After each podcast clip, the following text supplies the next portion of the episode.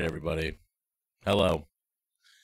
Good morning, everyone. It is, well, it's August 8th, 2018. It's 7 a.m. sharp. Uh, and here we are.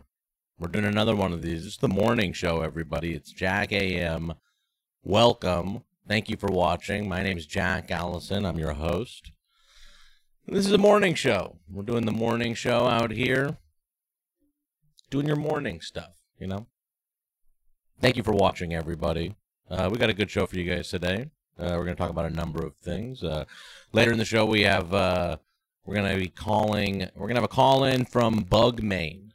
Uh, my friend Bug Maine is going to call in, and uh, and we're going to have a conversation on the show. You know, a lot of things. It's very hard to keep up with the the the world of Bug Maine uh, that is burgeoning. This this burgeoning new world of Bug Maine. I feel like you know I know this guy. I'm friends with him. I'm friends with him even, you know, I, I don't even know if, he, if I'm allowed to say this, but I'm friends with him before he was Bugmain. Um, and every day on Twitter, I see some shit like, you know, it's BugCon is happening, or now I see uh, uh, that, you know, they that that Bug Bugmain is apparently bought um, Movie Pass or something like that. Um, I have no fucking idea. So uh, we're gonna be talking about that with him on the second half of the show over there. We're to have a conversation with him, but it's just me for now.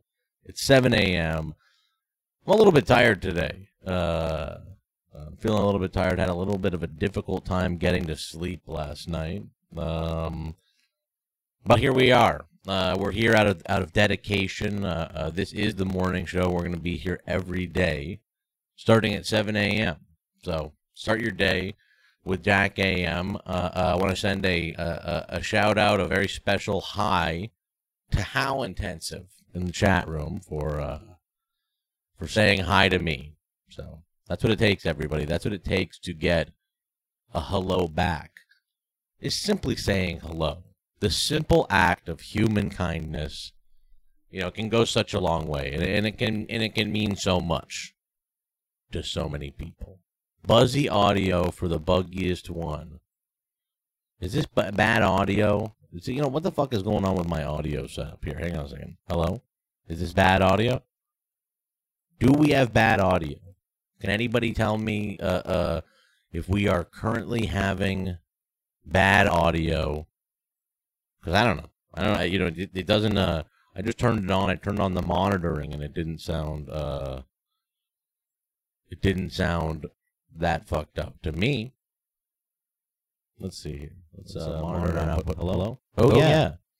It's, it's fucked, fucked up. up. Thank, Thank, you for letting, letting me know. know. Bullshit. Hmm. Well, let figure this out.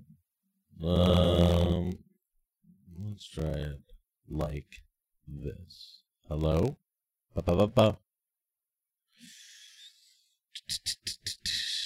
scratchy audio. Let's take a quick break.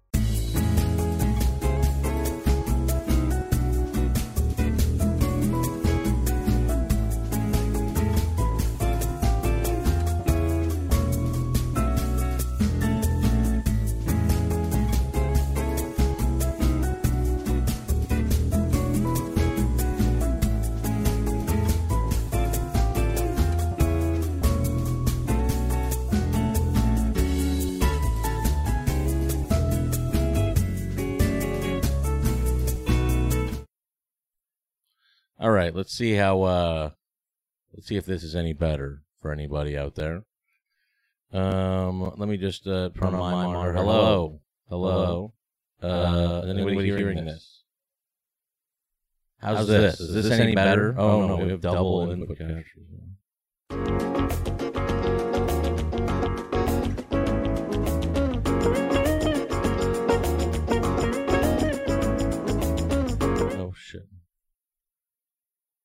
Wow, this is a mess today, everybody. Sorry about that. We're, we're, you know, we're gonna we're gonna get we're gonna do better for uh when Bugman gets on.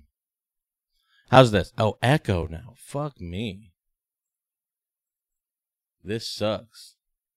Okay, I'm.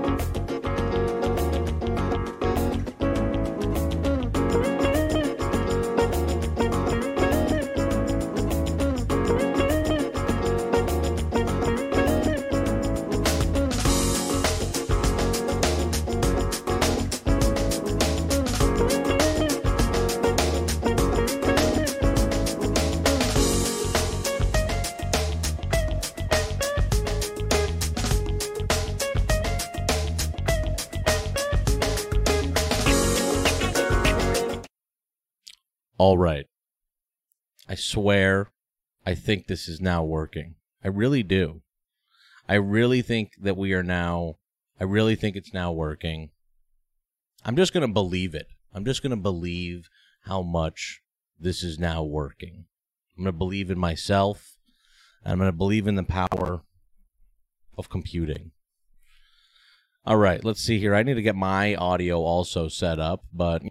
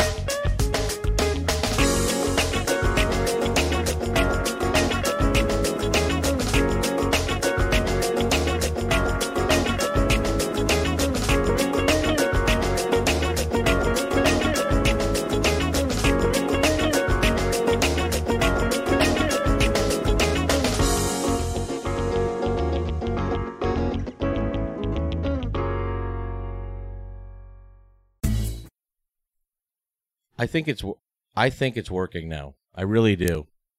I have faith. I have faith that this is now working. There was a little bug.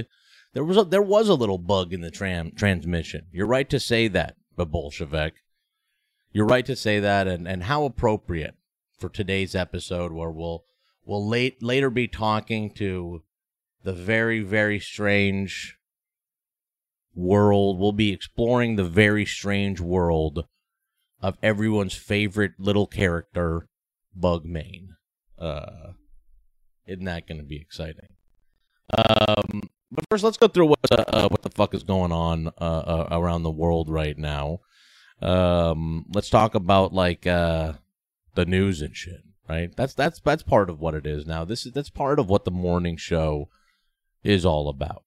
Um, so let's talk a little bit about uh, some Hollywood stuff today, because uh, as anybody who you know uh, has followed me or knows anything about what the fuck uh, uh, I post about, uh, you know that I am annoyed about things that are happening in Hollywood all the time. I think that they're, you know, I actually think that they, shockingly, don't pay us very well out here in Hollywood, and that the the companies that make all the shows that you like actually try to extract as much money possible from those shows that you like while paying the artists that make them as little as possible.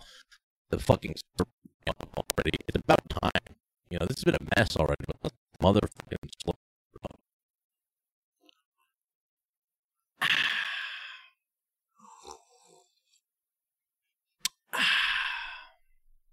That feels better.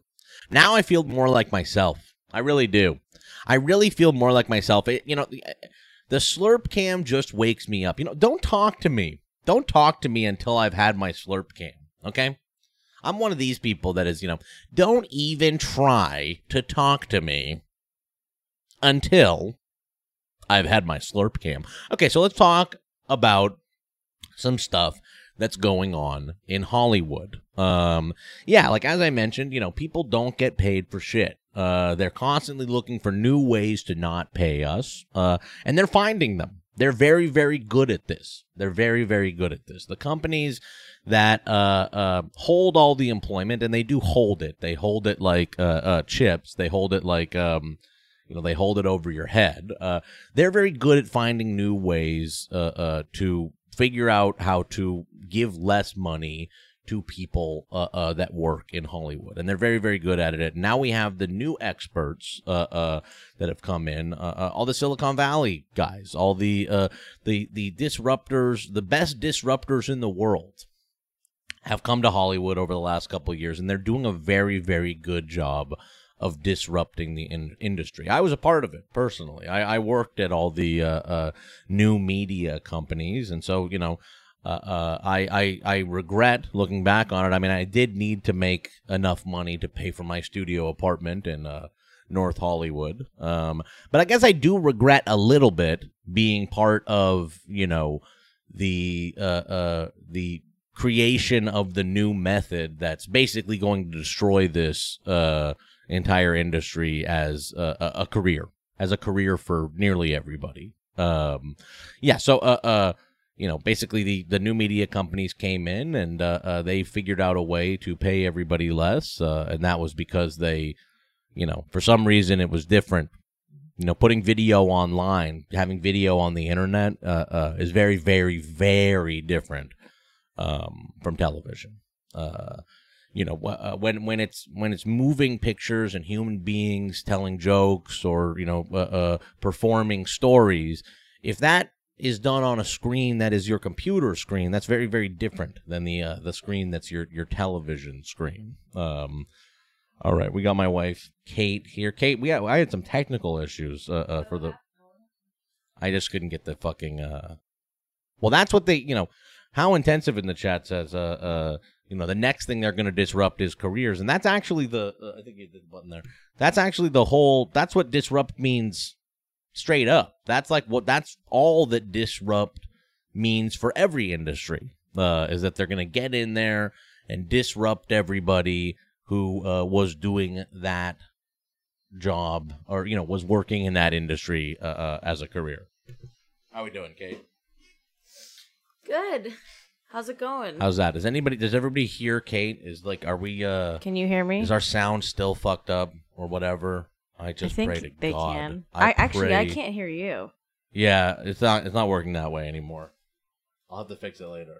But can they hear me? Yeah, they can hear you. They can hear you. Oh, All Oh, right. I guess. Can they? Can you hear yourself in the mic? yeah, I can hear Okay, myself. yeah, then I think just we're can't good. hear you. All right, everybody. All right, everybody. So we're talking about Hollywood. We're talking about disrupting the film industry.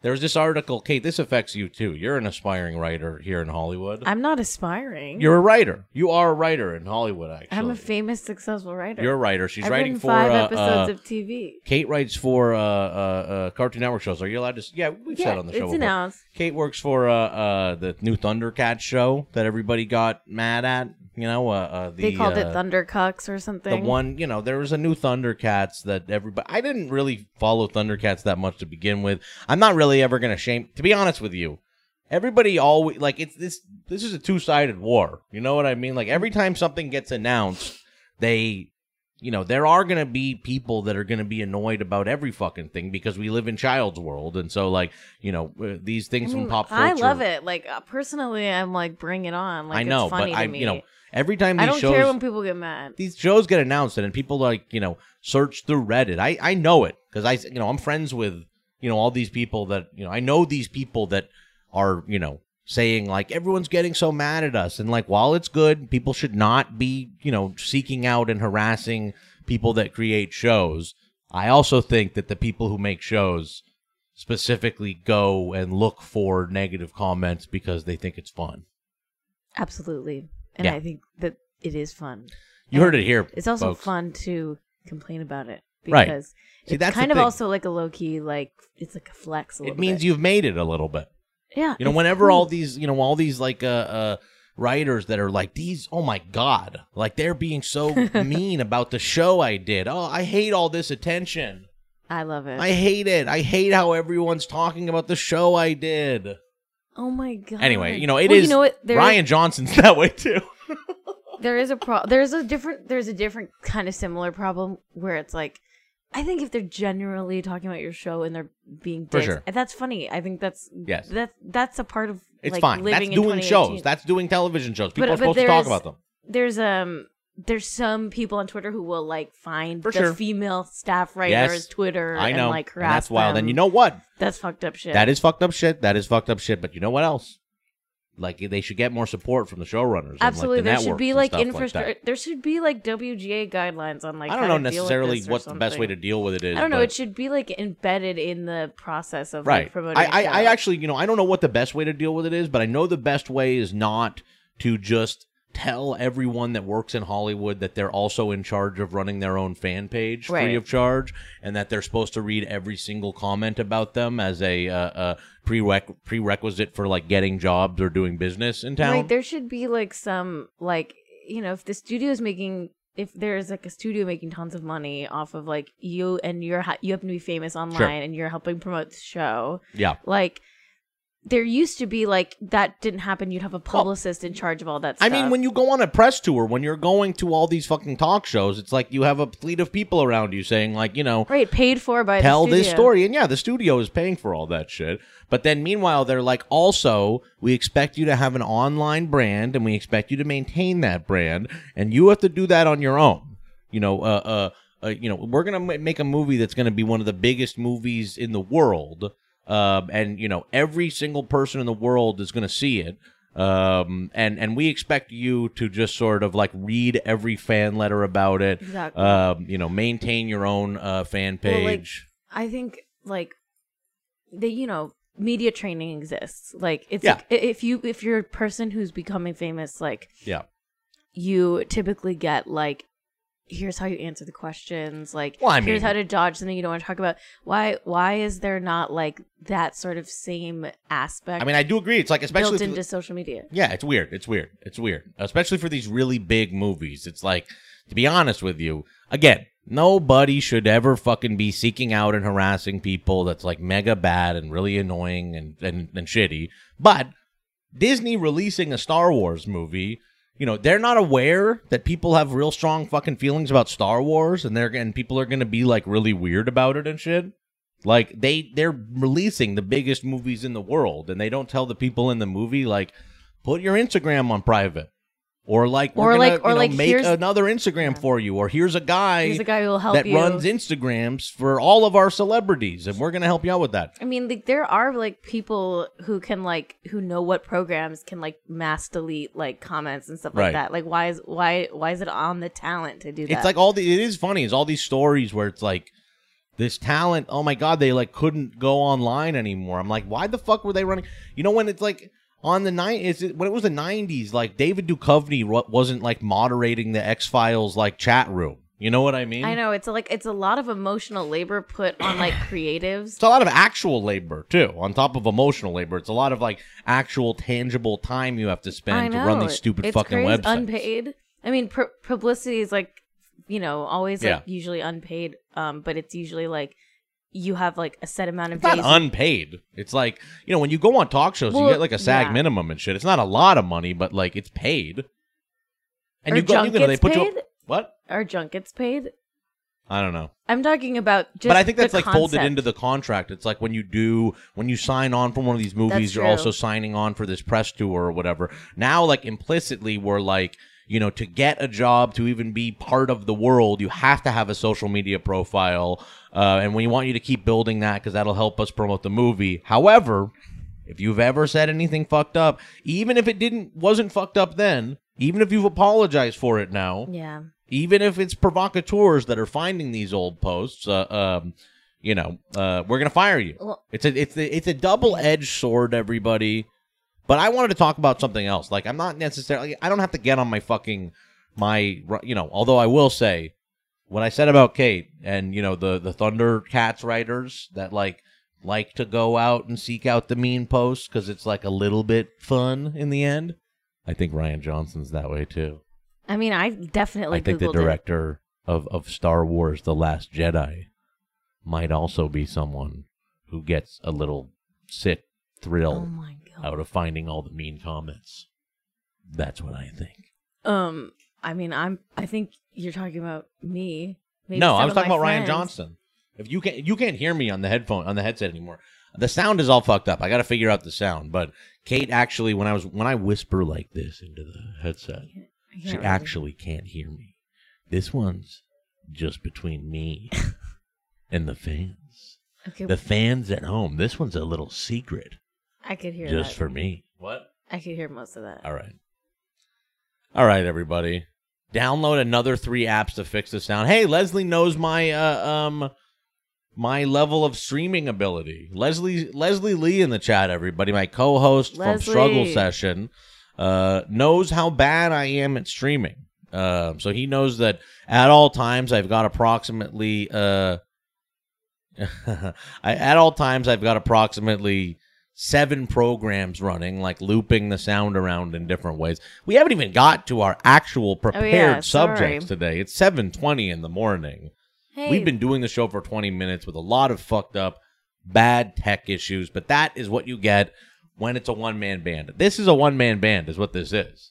This is a solo. Well, I mean, you're here what too. the fuck am I? you're here too, but I'm doing all the, the cuts and all this shit. I like had to set up the computers. This is ostensibly this is a one man band that you know has a feature act. A woman. Yeah, well, a fe- well, a feature act can be anybody. All right. Mm-hmm. So you know this guy, how M- Mitch, Mitch in the chat. I think this guy's name is Mitch. How intensive?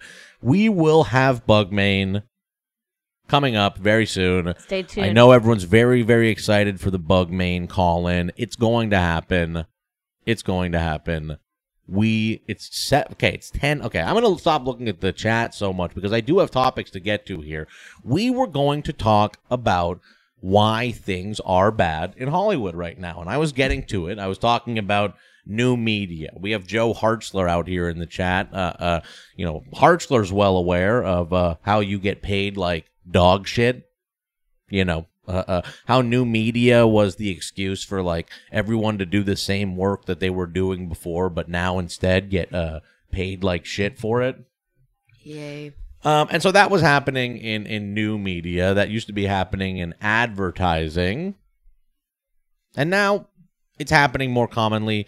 Jet toulette i have to respond very quickly to the chat. I will never stop looking at the chat. No matter what i say it's right there in front of me and you know despite the common wisdom you know celebrities and everybody all eh, you know all the important sort of elite people used to say 10 years ago never read the comments That's Uh, totally changed. they should go they should go back to that and never read the comments however I, me I think, yeah. I will always read the comments. I have forever been a comments reader. I will forever be a comments reader. That's why I'm a born poster. I'm a lifelong poster.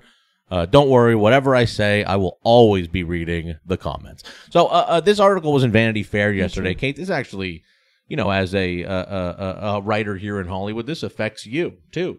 Yeah, I mean, So this is a uh, this is a, Vanity Fair hol- article about Hollywood talking about a new phenomenon that is sweeping the city. This is like Beatlemania for uh, uh for development executives. Um, Broke-ass called called, uh, called mini writers rooms. Um, what what this is basically. Uh, uh, the uh, name of the article, as you can see here, is "Is this the end of the TV writers' room as we know it?" Um, that's a uh, uh, an interesting new way to phrase. That's basically saying, uh, uh, is it possible to make a living if you are the person, or if you're one of the people who writes television shows in Los Angeles? Is it possible to do what is almost impossible? Is it possible to get to the top, like to work your way up, to put in the time, put in the effort, uh, um, you know, and and get to the top of uh, even being considered for these jobs?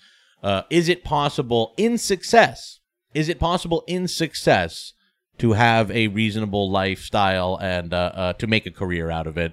Um, while the Vanity Fair article kind of posits perhaps perhaps no uh, uh, as time goes on. So what these mini writers room, rooms are is they're basically uh, uh, for executives, development executives. Instead of uh, uh, greenlighting a show or doing a pilot of a show, they like to put together mini writers rooms, maybe two or three writers for a week or two at a time, where you know they'll do things like break the entire season's worth of episodes. Uh, Yeah. you know because you know these basically you know the argument that is made on sort of the executive uh, uh, studios company side is that you know for many many years they've been doing uh, um, pilots these very costly pilots to decide whether or not they uh, want to do a show right um, i mean that's like a kind of silly method even to begin with i mean if you think about uh, you know the idea that uh, uh, the way we make shows is like they spend like two million dollars on like a first episode so that like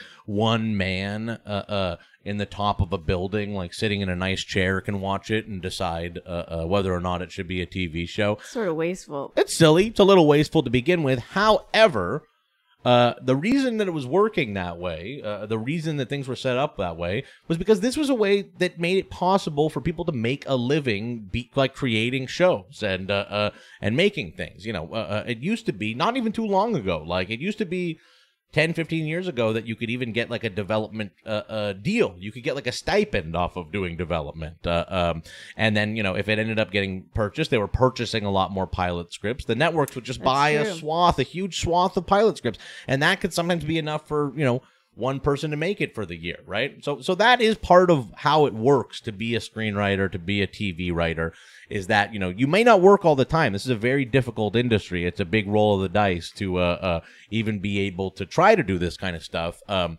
but what's happening now is they're even splitting that amount of work into smaller into more people. So now, uh, you know, if you have a great idea for a show, where it used to be that you could perhaps write that idea as a show, get it purchased as a pilot, and get a rate for that. And then if it moved on to production, you get another rate for that. You get a producing rate and all this kind of stuff. Now, if you've got a good idea for a show, they're going to pair you with other people to to work on that idea for the show more, uh, to like work out everything surrounding the idea for that show. You get paid less because you know they've also had to hire this little mini writers room, um, and also they get more work out of it for less. They get more work out of everyone for less. Like when these executives, when these studios, when these companies uh, um, are saying like, let's put together a mini writers room so you guys can like break all the plot beats for the entire season, we should be saying, sorry, that's not possible to do without a full staff of people. You know what I mean? Like we are giving it away. What we are selling, like what what is being sold as creatives uh, uh, here in Los Angeles, is our ability, our like singular ability, our ability above everyone else to create these things, and we're giving it away. And that's because we work in a passion industry. Um, you know, people are desperate you know, not only for work, but for the vindication that work gets them, for the ability to, you know, tell everybody uh, uh, and their family that they are working. Um, and so that allows for a lot of abuses. And, you know, one of the newest fronts in it is this fucking, is the mini writer's rooms. Um, uh, I uh I don't know if it says this in the article because I didn't read it. yeah. But um I remember like hearing about the first time I've heard of mini writer's room Yeah. uh being Louis C.K.'s writer's room. Oh, boy. Doesn't he didn't he used to do his whole TV show with just him and like two people in the Well, room? so I don't know if that was a, a mini writer's room. That that's almost the opposite in a way because what Louis was doing is he wanted to cut the fat, you know, uh, uh, entirely from the show so that he just got to keep most of the budget. Like what Louis did was a different model altogether. It'd be more okay if it was like that, but FX just gave him like, we're gonna budget your show like how we budget any show or whatever. And Louis like, I'm just gonna go off. And of course, you know, at this time in history, I'm thought of as a genius, right? You know, we have to put ourselves in the proper historical context that at this time, you know, we're talking about a man who was uh, uh, the unique truth-telling genius who Oh my went on Conan's show uh, to say that we all look at our, our cell phones too much. Uh, Wow. So at that time, when when we were talking about one of the great minds of our era instead of a disgraced pervert, um, you know, FX thought it prudent to basically do an auteur television show with him. So they just gave him all the budget. So while yes, he did basically write that entire show with just him and Vernon Chatman, it's not as much the company like the way this would be a mini writers like room cutting- is if Vernon Chatman and uh, uh, Louis C.K. were brought into a boardroom and were asked to create all the plots for all three seasons of Louie before they'll even decide to do one episode of Louie. Oh, okay. Um, Um, it's a beautiful new way for us to get fucked over, uh, uh, for us to, you know, give more work and receive less money for it. And also for these people, like, honestly, these people just want fucking, uh, uh, like, the executives, they just, like, want to have more, like, busy work. They want more stuff, like, to, for them to look at and for them to, like, factor into their equations and everything like that. We need to be more withholding. We really should be. We should realize, like David Lynch, when he pitched uh, uh, Twin Peaks, David Lynch, who actually is a genius.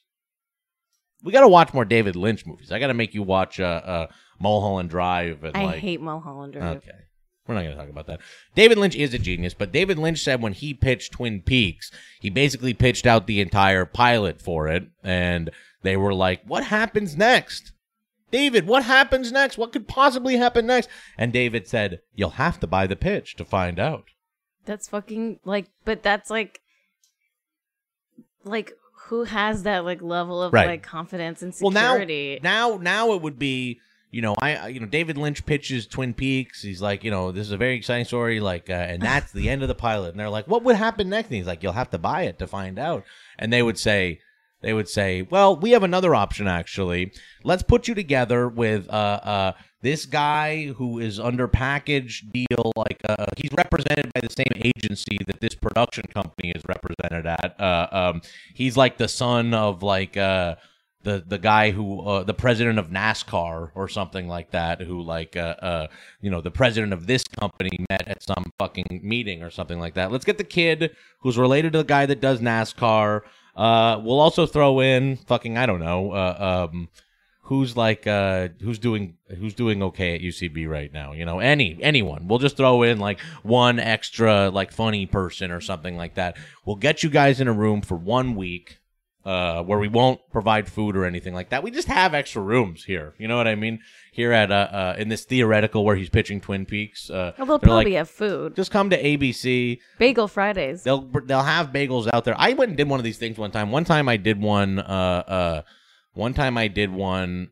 Um, I think for Comedy Central actually, where I was like in an office that wasn't even Comedy Central's office. It was like some other company that Viacom had bought, and we were just like squirreled away in this windowless room. Um, and they didn't have food. Like I, it was all vending machines there, which I know is common for for a lot of people, but uh, it was uh it's odd it's odd. Some you know sometimes as a writer because it's so cheap it's so cheap for these companies to hire you as a writer because we've allowed these rates to go down so deeply sometimes you just end up in a room with no windows just not doing anything. It's so cheap to keep writers uh, uh, on retainer at this point uh, that they can just like hold you in a room like you're on love jury to do duty that. I would love to be paid to just sit in a room if I could like Yeah. pretend I was. I mean, that's okay. Right. Like, I would love that too if it paid well enough. You know what I mean? But this is like Comedy Central's like, we would love to work with you. Um, Well, we I- have this new program called like the Digital Advertisers Program. And so, you know, let's get you, you know, this is an exciting new program. Television shows, that's the way of the past. We don't even want to hear pitches for television shows anymore. What we need to do with you, what we need to do with all up and coming, exciting new comedic voices is get them working on the Comedy Central advertisers program to make low budget branded uh, comedy pieces.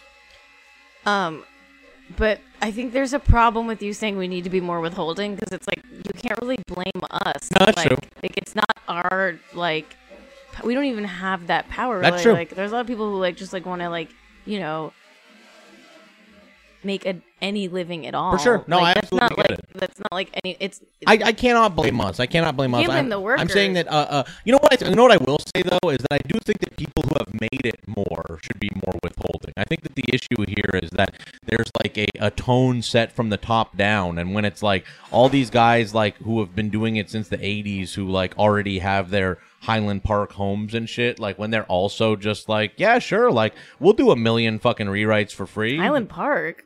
Isn't no, not Highland Park. Where's the Hancock one, the Park. nice one? Oh yeah, Hancock Park. When all these guys have uh, when like- they already own a house in Hancock Park and shit. Like you should like not put up with it as much because it does make it harder for everybody else. I cannot basically afford to uh uh. I can't afford to do to do development again. It's just like not like that's like doing an unpaid internship. Like you know how uh, uh the way it works in Hollywood is that the people who become executives at these companies are people that uh, went to good enough colleges that they could even be considered for an unpaid internship uh, uh, at one of these terrible companies.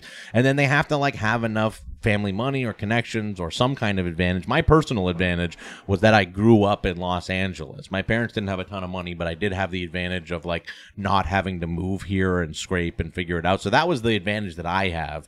And that small advantage uh, uh, got me up to this point, and that's it. Uh, um, uh, um, I was I was uh I'm from Manhattan Beach and I'm definitely like you know bef- you know my family doesn't have a ton of money now but I definitely grew up with like a lot of uh you know like upper middle class like sure. like LA like not like LA rich but like if we lived anywhere else we'd be Yeah. rich. I mean, my point is though that like uh, uh, that you know the people that do these internships do it because they have family money. But I was and- saying I took an and I did an internship at Fox in development like Because- literally did right, this right. and uh, it was like with all these other like rich kids, all Yeah. white.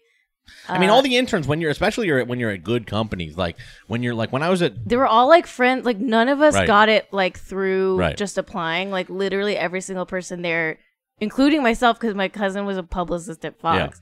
We all were there because like we were related to like someone who it, it just gets at Fox. and and the more prestigious and better the unpaid grunt work it was internship literally so is. unpaid. It I was mean, crazy. Like when I was at, you know, when I did the Kimmel show, like all the unpaid interns, all the intern kids are like related to people. It was like, uh, um, who's the fucking, oh, Ray Romano. It's like Ray Romano's like, like ne- nephew. Like it's like, uh, I don't fucking know. It was a uh, uh, Maria Menounos's like cousin. Like they were all like, like as you get sort of higher up, like when I was at Funny or Die, it was all sort of like people that went to the same colleges as the people who were producers there or like related in some way to the like executives or something. But when you go to the Kimmel show, it's like, whoa, like this is a higher class of unpaid interns, like uh, doing total fucking grunt work and being treated like shit. These are these are actual, you know, related to celebrity people. yeah, it's like so. It's so dark. Anyway, It's as bad. as Leslie mentions, uh, meritocracy. we work under a not at all. meritocracy. It's the absolute meritocracy of the world. Uh, but anyway, so the people that become executives are the people who are able to get these unpaid internships and are able to do these unpaid internships, uh, and then they start just basically turning favors and working around, working with the people who are like writers and directors in Hollywood who also can afford to not be paid for years and years at a time uh, while they work on developing their Is Fartzler Joe? voice. Yeah, we have Joe Hartzler in here. Apparently, he also interned at Fox Comedy Development. That's like literally where I. Very nice. too. Hey, That's we so got funny. two movers and shakers. A Hollywood connection is being wow. made right here. Look at You us know, You guys are in that Fox intern alumni network, right? Um, If you guys just start a Facebook group, then maybe you know that's how everybody gets jobs in Hollywood. By the way, is like whatever college you went to, they make a fucking Facebook group, and then they only give jobs to people who went to that college. Like you can't get a bullshit sucky job, pretty much. like if unless you have like uh uh unless you're like playing you know playing a little weird game or something, you know. um, one time I was at Fox, and my whole day was just like watching like pilots that they didn't pick up, Yeah. and um, I would eat like popcorn from like the snack drawer, and like this executive was like, or like this execu- executive's assistant was like, "You have to stop eating our popcorn. Like oh my god. that's for like current programming, and That's you're, so funny. And you're in development." Oh, you, you, the popcorn Did we you simply can. That's like the the picture I had from the Best Buy the other day, the red vines that said, yeah, I uh, was like, "Ask like please ask first. Um, I mean, the good thing is, I mean, you know, uh, uh, the thing that is common across, you know, people ask, uh, if the entertainment industry is like other industries. And the thing that is common about uh, that is constant between the entertainment industry and other industries is that they will not miss an opportunity ever to dehumanize you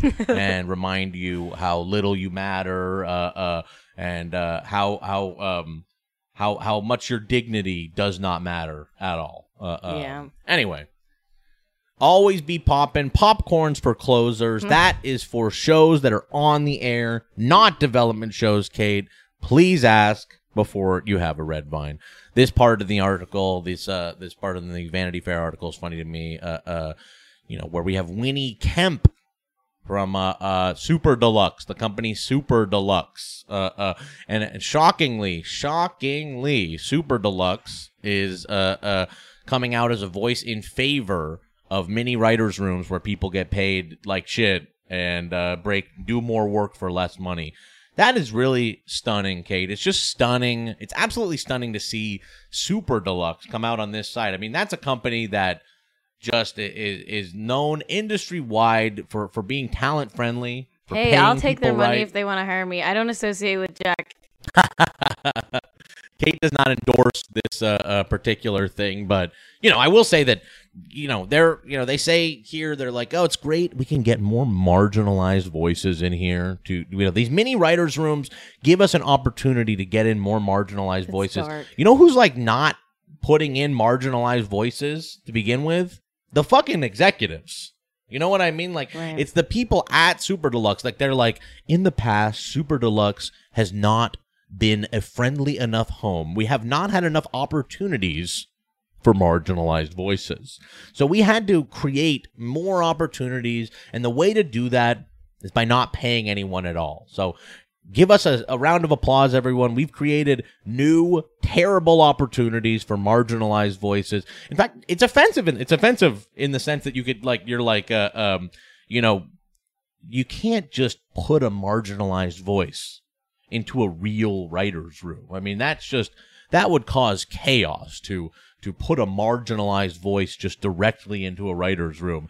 You have to start them off on these mini writers' rooms. you know about directors shadowing for like female directors and stuff? No. Like I've heard of this being a thing where it's like they want more women directors, Yeah. but like so they like have this these programs like a lot of these production companies yeah, where they'll have like they'll have a woman d- director who like doesn't have a lot of experience Sure. like come on set for like two weeks and like shadow the director but like these things aren't paid like they don't pay they don't pay that person while they're shadowing so it's just like yeah, it's like oh you're like a really like fucking over like Yeah. a marginalized like right.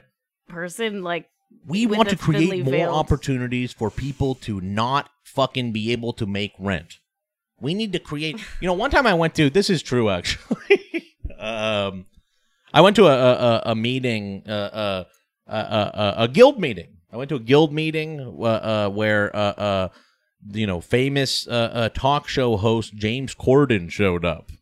You know the the very famous British fella that um, you know likes to sit in the cars and do um, karaoke with people. That's a funny bit, by the way. That is good. That is really funny comedy. I don't Now, know I- if Jack says anything bad about James Corden, I don't associate with it. I want a job. I just want to say. I just want to say briefly that I've I- applied to that show. They've rejected me.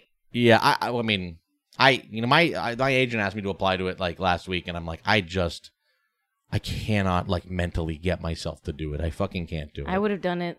I can't do it. I'll do it. I can't do it. I'll do anything. You know, I, I I just cannot go into the grind of doing a daily talk show again, and that's why I have started this uh, uh, self-imposed prison where I have to wake up at six in the morning and do a daily talk show every day. Did not want to apply to James Corden. Anyway, I went to a guild meeting. By the way, I have to just say one more time, it's so fucking funny. The when he gets and does karaoke with people and they're driving in a car.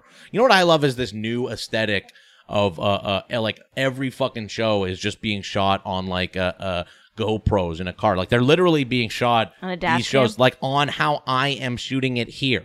Like how I'm shooting in my bedroom. I have like a little fucking suction thing with a GoPro on it, and that's how all the network TV shows. That's how James Corden sold like a show to the new Apple network. It's just like all you need is two GoPros. Uh, it's it's so simple. The recipe is so simple. You need two GoPros, a car, and the biggest celebrities in the world. Um, and then you will suddenly get uh, uh, views. You'll get a lot of views on YouTube, and I, and I really wonder why. It's probably because of the funniness of the bit. I don't want to derail funny things. is. I don't want to derail this great uh, Yeah.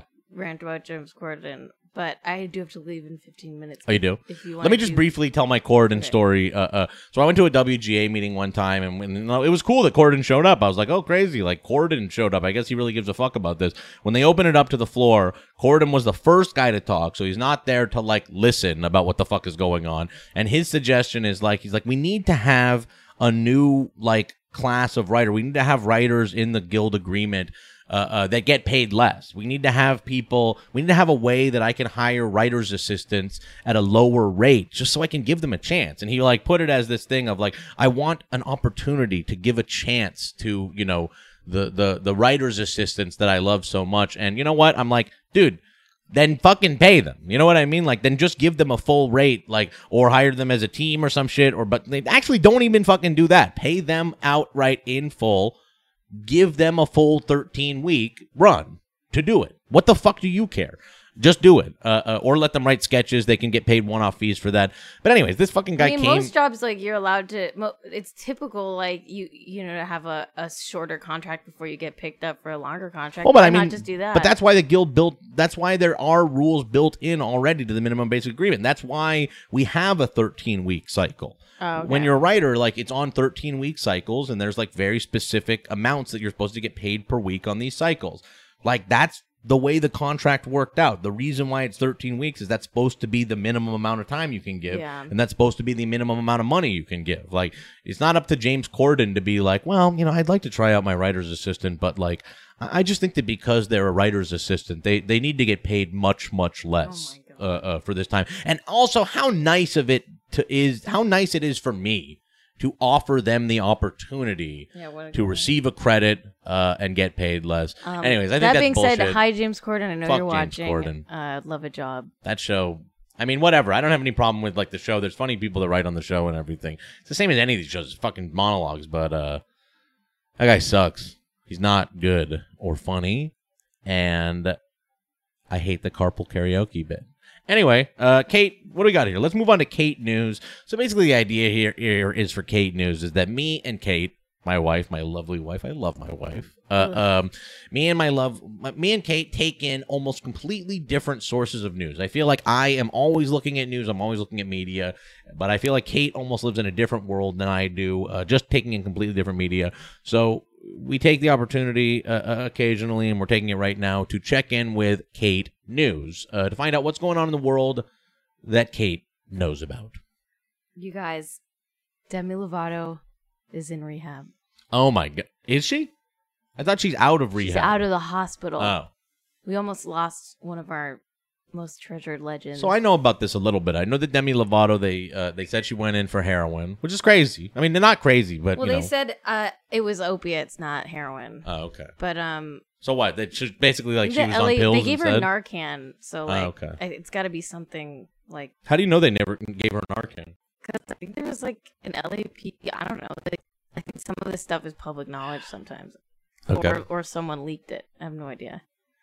Um, but yeah, Okay. So I mean, she's out. so she's out. So so what does this mean? She's she's into rehab now I think what? she like really almost died. Like she, the she must have been in the hospital for like at least a full week. Sad. It's fucked up. Like it's really it's dark, and I think that she um. I think she's. They said she's gonna be in rehab for like an extended Yeah. stay, so like probably a, a while. Um, Yeah. Well, I mean, I I, Yeah. I do think that's fucked up. I mean, I you, you know know, what was really really fucked up is What? that she like has been sober for a while, and Yeah. like she recently like wrote a song about how she like fell off the wagon Uh-huh. called like "Mama, I'm sorry, I'm not sober anymore." Um, and like she was like very like open and like vulnerable about like that part part of her life. yeah. And then she had this like bi- like business partner that like went on tour with her that was like a sober like living like lifestyle brand. Okay. I don't know what it is. I uh, but So like she had the, was it like a life coach that came with her? no, or like like some company she partnered with that Ah. promotes like sobriety or, or something like that. I have no idea. Great. Like I'm sure it's legit, but like man, it sounds like what really a sketchy. fucking hell it is. I- You know, I you know. I, I don't want to like show. I don't want to be like solidarity to celebrities or whatever, but it does sound like a fucking hellish life, especially especially for young women celebrities. It's just yeah, it- we they fucked there's a whole industry built around watching these young women to death. I mean, it, I think it's gotten a lot better since like Yeah. you know the mid 2000s. Since we, what your uh uh your your times with Amanda Bynes? we were like cheering Amanda Bynes Right. to die. Um, That was crazy. That was when really Amanda dark. Bynes was like, I remember at that time, you know, when Amanda Bynes, there was like a paparazzi picture of her, like they're like, she's like. By the way, she wasn't on television anymore. They were just she, like, like- following her. But there was one time when they were like, she's smoking weed in her car, and I remember I'm like in my mid twenties. I'm like, I thank the Lord that no one's trying to get pictures of me smoking well, she's weed kind in of my the last car. of that era too. Like she was like kind of like we went out. I think I saw pictures. I was working. I think I worked at Funny or Die, and we saw the pictures of Amanda Bynes smoking weed in the car. And I uh, went out to smoke weed in the car because it stressed me out. Yeah, I mean, I want to go smoke weed in the car right now. Yeah. but well, that's um, fucked up with Demi Lovato. Yeah, I mean, like this wait, opiates wait, thing. I was saying, I was saying yeah. that she like partnered with this like Yeah. uh, some company. Uh, but this guy It's like good to it's good to figure out a way to like monetarily capitalize as much as possible on uh, uh on on addiction. But yeah, whatever happened, whatever that is, I don't even know if she was like. I, I really I- partnered it with a, could have been uh, a uh, charity. like I, I really right. don't know. Okay, sure. Um, but um, this guy who ran that company like went off on Demi being like your you like you like suck basically Really? for like falling off the wagon and like what the he, fuck? he sued her or something, like being like, "You're supposed to be sober." That was part of the contract. Wow. Like now, and like just like really, like Wow. what? If you know Wow. anything about addiction, like you would never do that. yeah, Um. So anyway, we should sue everybody. Everybody, we should. It's but I against the think law. that killed her. Like I actually feel like that maybe almost killed Yeah. her. like That's a nice thing to do. That's a nice thing. I mean, do. who the fuck knows? I I'm not gonna like try to pretend like I know why she Yeah. like relapsed again, but. Yeah. Well, you know um, why she relapsed again is because this whole fucking country's addicted to opiates. Yeah, it's really bad. You know what I mean? It's like really we're bad. like uh uh we're at this weird time toward the end of an empire where like everything is so bad that everyone like that doctors are just being like, yeah, uh we understand that life's painful. Like you should just uh um become addicted to heroin. yeah. Wow. You just keep coming uh uh yeah. It is bad for their brand. That is true. Um, yeah, Elle, you're right. Okay, well that that's Um, some fucked up news. Yeah, like a, con- a world. contract to keep someone sober. I, I don't know the details, but like that's it's something like that where it was like, uh, okay, um, Yeah. like this guy who runs this sobriety charity or whatever the fuck it is is clearly like terrorizing this Yeah. like very like you know fragile person in a fragile state. Not that she's fragile.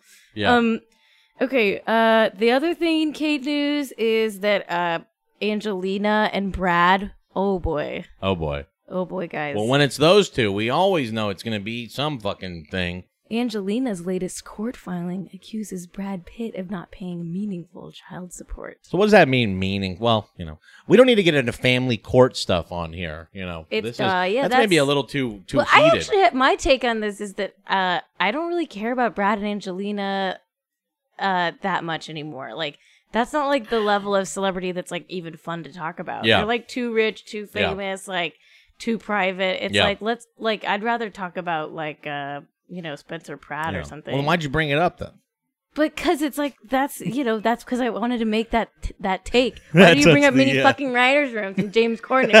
you love James Corden, bitch. Fuck off, I'm not. Candy Boy. Yeah, I'm not a candy boy. Um, my third piece that- of news is in your email. Oh, it is okay. Hold on a second here, everybody. I let Kate do this Kate news thing, and uh, I knew, you know, I, I I think that something is going fucked up with the. Uh, uh, I'm getting some dropped frames here, which is uh, uh, un, which is nerve wracking. It's really got me on the edge. I'm very very nervous. Thanks everyone Smoke for uh, uh, hanging in there. We're gonna be doing, you know, Lots of lag. They're saying. we're getting lag. I know. Let me. Uh, I, I might take a break, but let's first. Uh, uh, is it in my email here? I send it. Um, let me. Yeah, I don't know what's going on with the uh, with our um, the internet speeds here. I uh, uh, I apologize deeply for it. We weren't having any of this trouble the last couple days. Candy Boy. Um, but uh, we are. Uh, I, I I'm I'm having some lower. Oh, it says it didn't send. Oh, it didn't send. It did Let send. me get off the Wi-Fi and try to send it. Let's take a let's take just a break here for once. Oh, are you trying to send? Maybe that's what it is actually. Um, let's take a, just a second here, okay? We'll be uh, right back.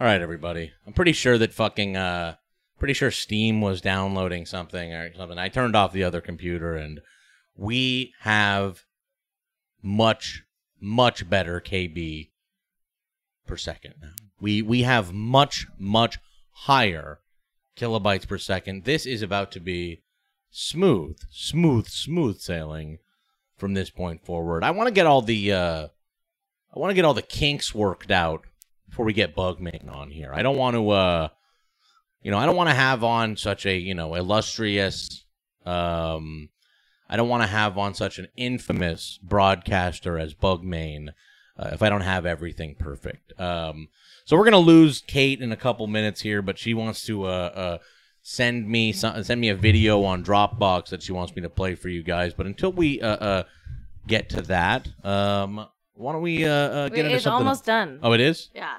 Okay. Go to your Dropbox. It's in the folder we share. I'll have to log in here. There's actually two photos as well. Okay, great. That's really perfect. Um, this is what this is what I like to call the the uh, Candy Boy corner. Okay, Just so, an update on our Candy Boy here. So we have Um, a. so here's a- what happened. We have a candy. So what? What's the the folder that you shared it in here? Uh, screenshots. Oh, okay, cool. Yeah, go ahead. You can tell Um, the story. It's in its own folder in screenshots. Okay. It's right there. Um, so basically our candy boy here, uh he uh he and I went to Walgreens last night, ironically to buy tooth brushes. Actually, a toothbrush for myself and some mouthwash. Um and we're in the checkout aisle and he does the classic candy boy move where he gets out of out of the line and walks into the candy aisle. Um this is just a little clip that I got last night. All right, enjoy. Here we go. Oh shit! Hang on. I have to. I have to bring it up for them here. You know what? Let's let's go. Uh, let's go with the the the the full, the full uh setup here. Let people really see it. So let's play the fucking clip that Kate took.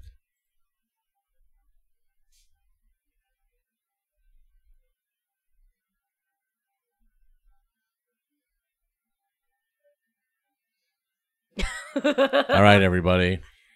There's the Play it video. again. Play it again. So is that part of Kate Kate news that I play it again? Yeah, because uh, you know you gotta we gotta repeat it in case they didn't catch it the first time.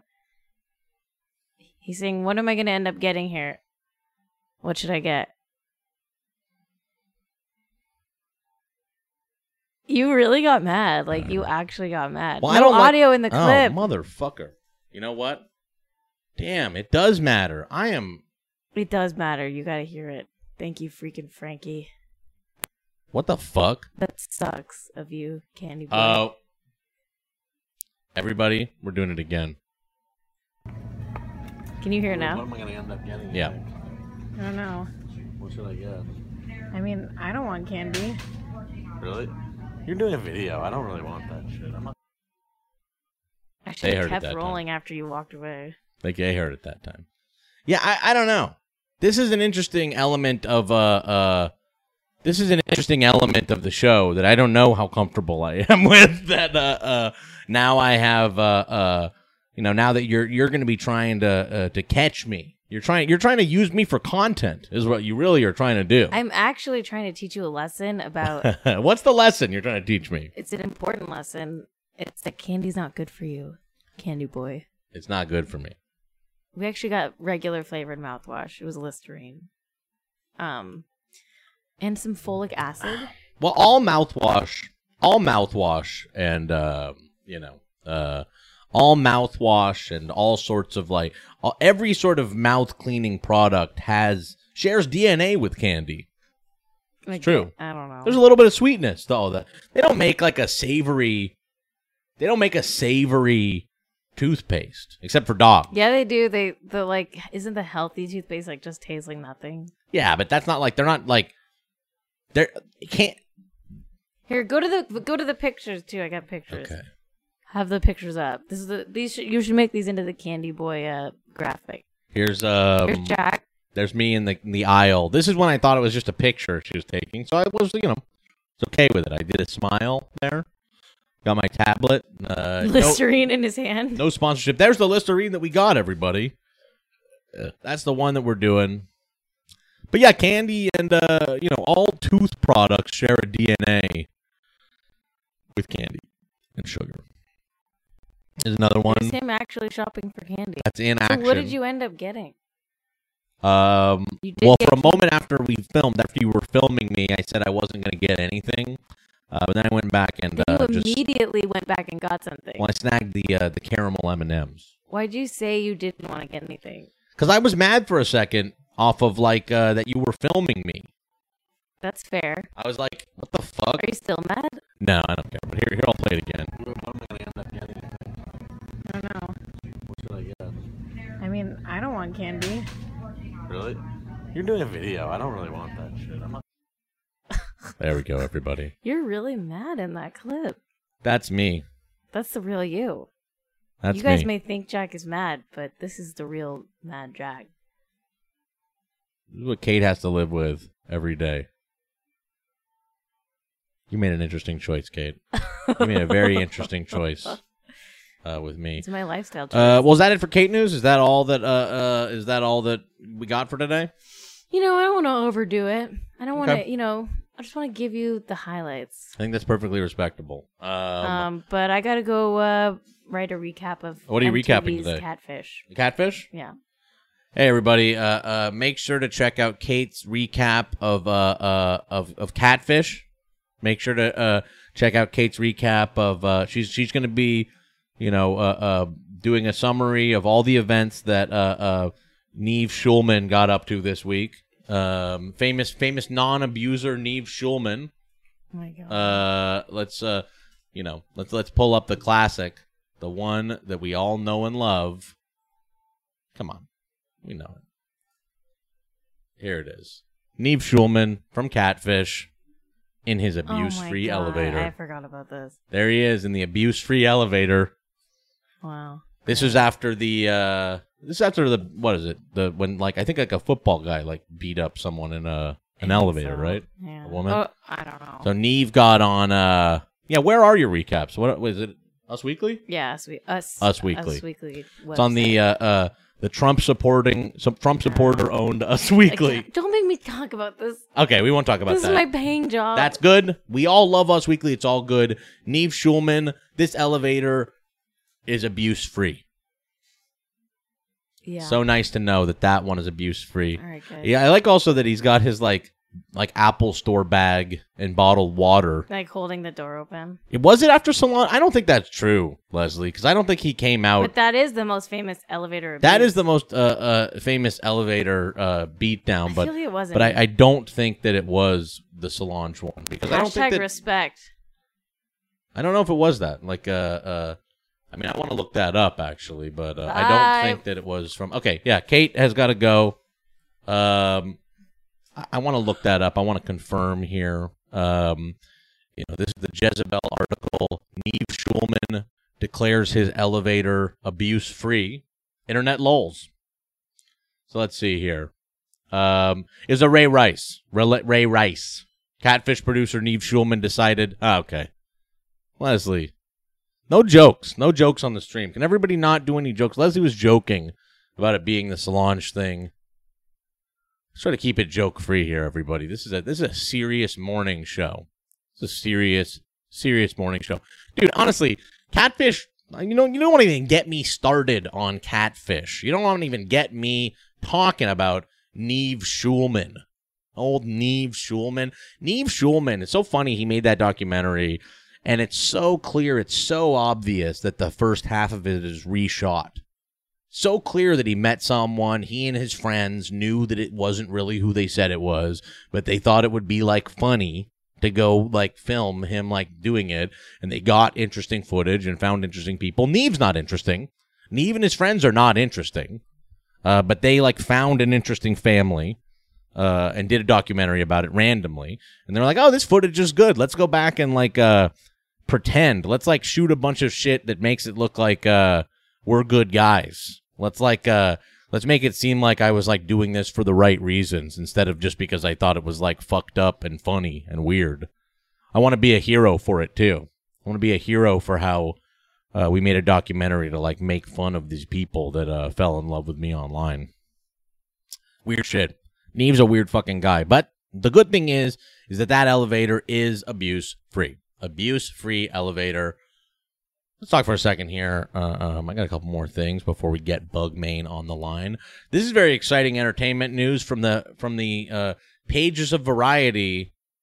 UTA, uh, the talent agency that we all know and love, United Talent Agency, has sold a minority stake to InvestCorp uh, famous uh, uh, entertainment uh, uh, monolith Invest Corp. Um, you know, we all came up dreaming of someday getting to work for Invest Corp. That's why we do it. That's why we're artists. We want to make some money for Invest Corp. Um, so, anyways, UTA uh, uh, was sold, sold about forty percent of itself to Invest Corp. Uh, which, uh, as far as I can tell, is basically, you know, it's uh, they're just like you know, like everything, they're just packaging companies into things where people can hold their money in them. Uh, but the funny thing about that is that you can now basically think of it as all UTA clients as their own now forty percent by InvestCorp. Uh, uh, every single UTA client is uh, uh, giving four percent of every one of their checks to the InvestCorp company. Go straight straight up to InvestCorp. So Alexandria Daddario, Alexandra Daddario, um, is throwing up four percent to InvestCorp. Edward Norton, Edward Norton sending it up to InvestCorp. Kate McKinnon, uh, of um, the Spy Who Dumped Me. Uh, uh, some of the profits from the Spy Who Dumped Me going right over to InvestCorp. Very cool. Very cool.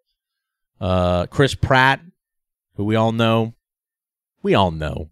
We all know that he's a Trump guy. We all know it in our hearts already. I'm definitely, like I said yesterday, I'm not going to even make the Photoshop of Chris Pratt wearing the MAGA hat, Pratt in the hat. I'm not going to make the Pratt in the hat Photoshop because of how easy it is to picture, because of how natural and easy it is for everyone to immediately picture Chris Pratt wearing the MAGA hat. Uh, uh, um, Kate Beckinsale giving up 4% to InvestCorp. Timothy Chalamet, Timothy Chalamet, now uh, an employee in in part of InvestCorp. InvestCorp. Elizabeth Banks giving up to InvestCorp. You know, a lot of these agencies are getting bought by bigger companies. Agencies and uh, uh and management companies are getting bought by bigger companies, which um, you know, theoretically are the companies that they maybe should uh be negotiating against. I mean, you know, maybe not InvestCorp. That's not like a big uh, entertainment monolith, although I was joking about it. Um, you know, uh, uh, like uh, uh, Artists First, Artists First, who uh, used to be Principato Young, who do- they did all the, you know, your various the you know Paul Scheer world of of TV shows. They've been renamed Artists First. They're bought by Barry Diller, Barry Diller's company IAC. So yeah, IAC, the kind of company that would be making stuff, producing things made by the people represented by Artists First. They outright own Artists First. So, you know, you can look at that as maybe uh maybe they're not going to be arguing in the best interest of the client when it comes to IAC projects. IAC owns, you know, College Humor and fucking Vimeo and everything like that. Maybe when it comes to, you know, maybe when College Humor comes knocking to do uh uh they want to put together finally they want to finally put together the Jake and Amir movie. You know, you might you might imagine that the artist first clients will will get first dibs at that, and that their clients are going to be pushed really hard to be writing the uh, uh, Jake and Amir movie, uh, and that they maybe will get a good payout for that. I mean, it's all it's all in the family, right? No, uh, you would be surprised by that. You know, at a certain point, it's going to be like all these agencies. You're just like held. You're basically like a, a, part of a club. You're part of a little club, and they like break out little work for you that you don't get paid for. Why would anybody pay you for it?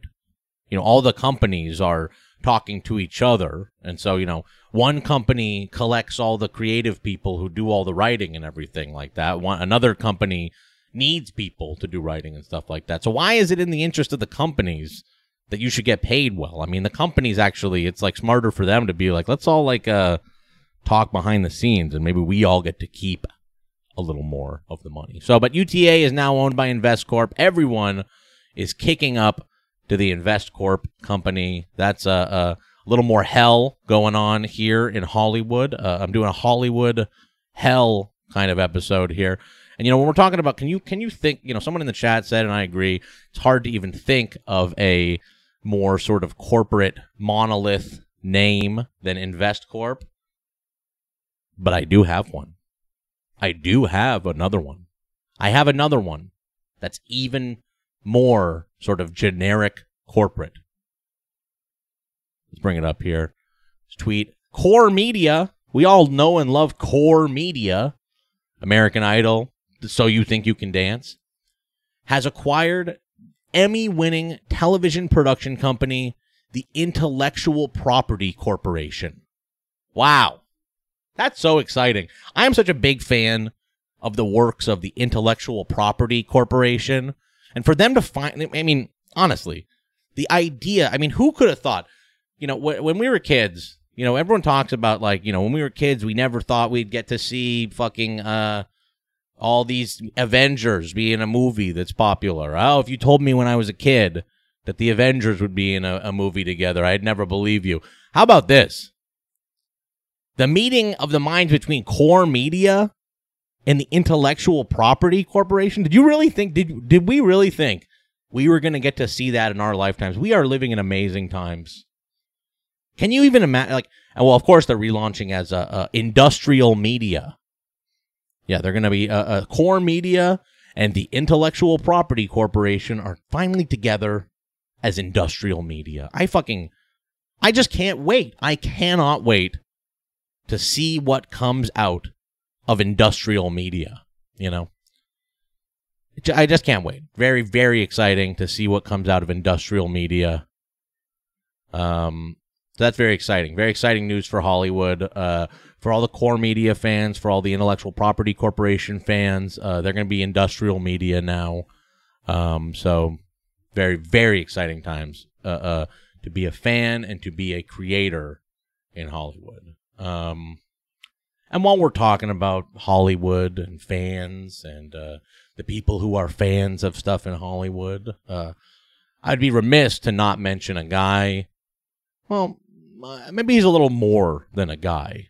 Uh, maybe he's a little more than a guy, but I'd be re- remiss not to mention this person because uh, he's one of the foremost fans. Uh, you know, uh, when it comes to writing thousands and thousands and thousands of words uh, about, you know, like movies made by his friends and shit, and uh, you know, whatever fucking thing is like currently popular or people are currently talking about. Uh, uh, film critic Hulk, film crit Hulk uh, is on the front lines, and you know, I, I think that we can all learn from him. I think we can all learn from him a little bit, and so that's why I was really excited to see this tweet about his uh, uh, Hollywood journey uh, that he put out just yesterday. See this?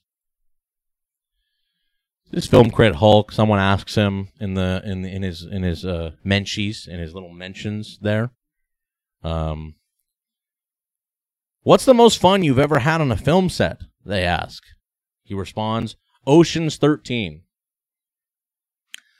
So film crit Hulk, um, who uh, uh, said that uh, capitalism, you know, we need to have uh, what was it that he said? He said uh, uh, socialism. We need to have like aggressive capitalism or capitalist watchdogging. We need to have capitalist watchdogging as the way we need to do it in this country. But film critic Hulk learned the most, the most fun he's ever had on a film set is uh on Ocean's 13 on Ocean's 13. And I was a little like, you know, is this even true?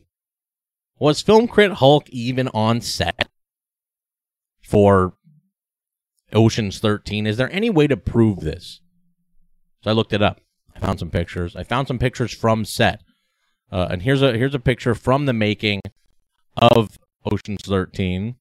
Uh, that's legendary film producer Jerry Weintraub talking out a scene with George Clooney, of course, Brad Pitt. Great film. Jerry Weintraub, uh, uh, a super producer. See him there wearing a lanyard, a very nice uh, watch and everything. Um, so I looked, I tried to find these pictures. I went through all the uh, press photos of behind the scenes of uh, Ocean's 13. And I was uh, able to find this original uncropped photo that does prove that Film Crit Hulk was on set. Everyone have a look. There it is, everybody. Can catch him right there in the background. Film Crit Hulk was there while George Clooney and uh, Brad Pitt were were talking out the scene. We're talking out what they were going to be doing in Ocean's 13. You can see right there in the back, uh, we are confirming that Film Crit Hulk was there. And I know that it's Film Crit Hulk. If everyone, you know, I have it on the larger one here. Everyone should just uh, should just look look really closely there, and uh, we can tell that it is uh, a Film Crit Hulk because he's got the glasses on. That's not regular Hulk. This is the smart Hulk. This is the smart film knowledgeable Hulk who wears thick glasses, who wears little little thick rimmed glasses. So uh, um, there he is. There he is in the back of Ocean 13. And he's having fun. Although it does look like he's learning a lot watching the interaction between these mega stars and this mega producer. You know, this is the kind of stuff. This is kind of a, a insider look that um, he would bring to his later works, like the sixteen thousand word uh, piece about fucking Last Jedi. Let's have a slurp cam.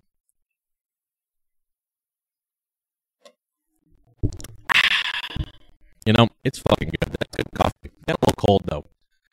Break pretty soon. We're having Bugmain. Bugmain is coming up. I know people in the chat are uh, asking about Bugmain, and they uh, uh, they're ready for Bugmain to be here. Me too. We're gonna get him on the line before too long. Half the show. Uh, let's, let's look at what else we have going on. What else do we have going on here? Uh oh, the audio is a little skittle scattily again. Are you fucking kidding me? I don't know why. Let's see. Let me see if I can. Well, you know, brutal. Uh, the audio is crackly. Okay. I am a gummy guy. I do like gummies. Let's turn off uh Kate's mic and see if that does this help. Does this help at all, anybody?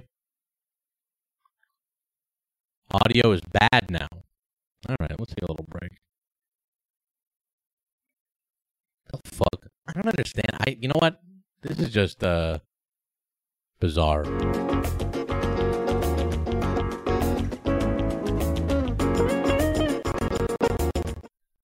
There we go. Everyone's telling me the audio. Okay. I don't fucking know. I don't know if it's better or not.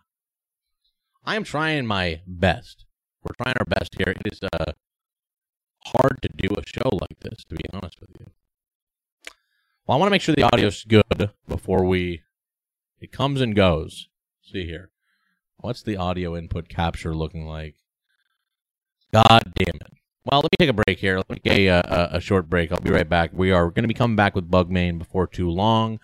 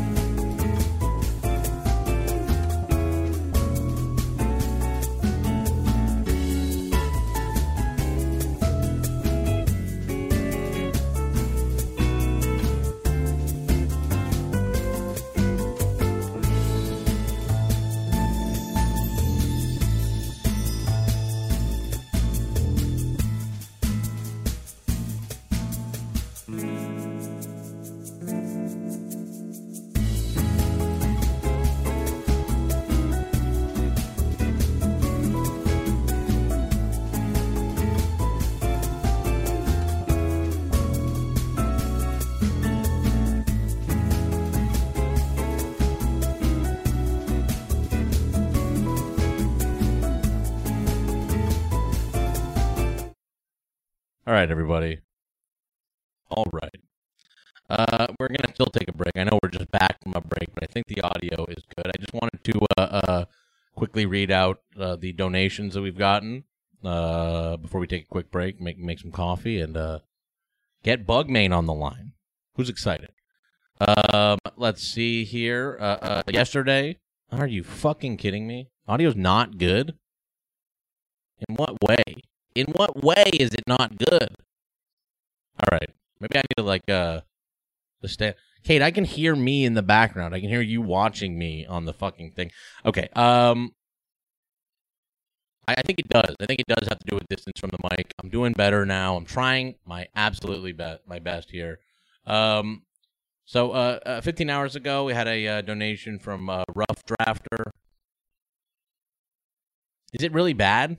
God damn it. Um, sounds like I'm talking to a fan. Uh, ba ba ba ba ba ba ba. Really? I wonder where, where where that's coming from. Is this uh? Okay. Uh, let me take a let me take a quick break. Uh, I'll shout out the uh. I'll shout out the uh, uh donators in a little bit. I'm gonna get this fixed, and we'll be right back with Bugman.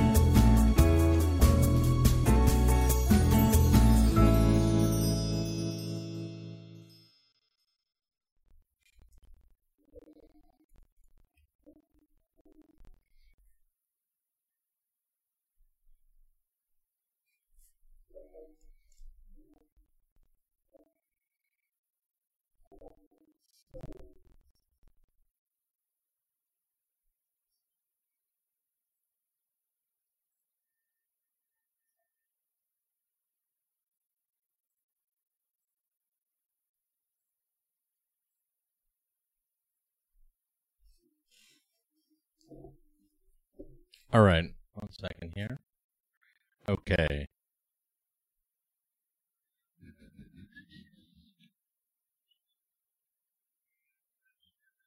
Okay, here we go.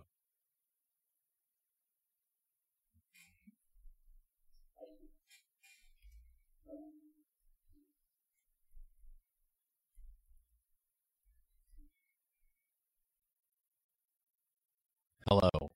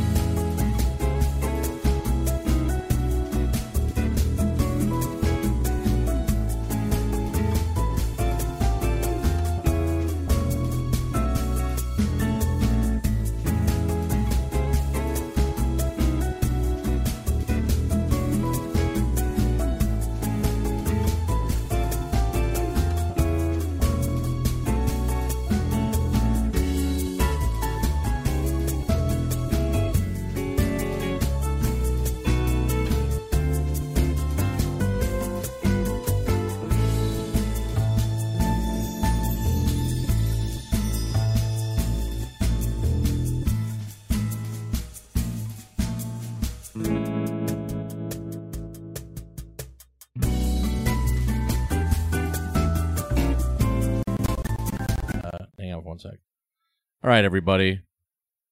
Uh, hello. Can we? Okay, what the fuck? Okay, we can hear me. We're back. We're back, everybody. We're back. People in the chat are looking at. Uh, uh. Oh yeah, that shit is fucked up. The kid, the uh, the Mighty Ducks kid, the meth kid who took. Uh, you know, they, they have his, they have his mugshot. It's fucking just. It's really sad. Really, really sad really sad really sad. We live in hell. A lot of people are addicted to drugs uh more and more. These days uh this country is becoming addicted to drugs. Addicted to drugs. All right. Um you know this country's falling apart. Uh, um let's bring on my guest. We all know everybody knows who this guy is but nobody knows who this guy is. He's been up to all sorts of bullshit. He does uh bugmain tv i've been hearing all about uh uh some fucking some kind of bug con and apparently now he uh, uh owns um movie pass or something. Let's try to get to the bottom of all of it. Welcome everybody. Bugmain Hello? okay. Yep. Morning bug. How, how we doing? Buzz, buzz, buzz, putty sauce. Um, give Yeah. them the claw. Give them the claw. This Yep. is me, the Bug Main. Uh, Mhm. Live in five. Um, buzz, buzz, buzz, putty, putty, putty. I love the putty. I put the putty sauce Sure. in my mouth. Okay. In my mouth, I put the putty sauce. Buzz, buzz, buzz. Give them the claw. Pinch, pinch, pinch. All right. Um, Bug So, Nation, owner of the Movie Pass. Buzz, buzz, buzz. Buzzaziz. I'm wearing the Baziz. I'm wearing the Baziz hat right now Jack, in uh, in honor of uh You are a soldier, Jack. yeah, yeah. I am. I don't really get it. I'm not sure if I understand fully uh everything that goes on well, in let uh, me, uh let me tell you world. People think people. Uh, this is how you know the Bugmain, uh, current owner of Movie Pass. Um, Yeah. sent DM Bugmain TV your your your best uh, movie. I heard. So is that the real What? is that the real account by the way? Which which one's your real account? Because There's- I I sometimes many- uh uh I, I've told people this. There's many. I spoke about this on the last Doughboys. There's many different accounts and yeah. many different bugs that buzz, buzz, buzz, buzz around. You even wearing the Baziz hat almost makes you part of the uh, uh, a part bug. The way we are one sixteen Oh wow. souls, as I as you all know. Um, I don't know. I I really, I've heard this theory from you. I I don't endorse the uh the one sixteenth soul theory. Well, it's because- interesting. because there's just an there's a set amount of souls and population is rising in an exponential amount and if you notice there's a lot of people that are kind Yeah. of just the same as other people in our movies and I'm that's because it's one this, is, is this. Scientology? Is this is this a Scientology idea? The idea that there's a finite amount of souls? um then that means that I naturally um put I'm put all the religion's best ideas into one synthesized it's like if if um Esperanto was a success and only for religion.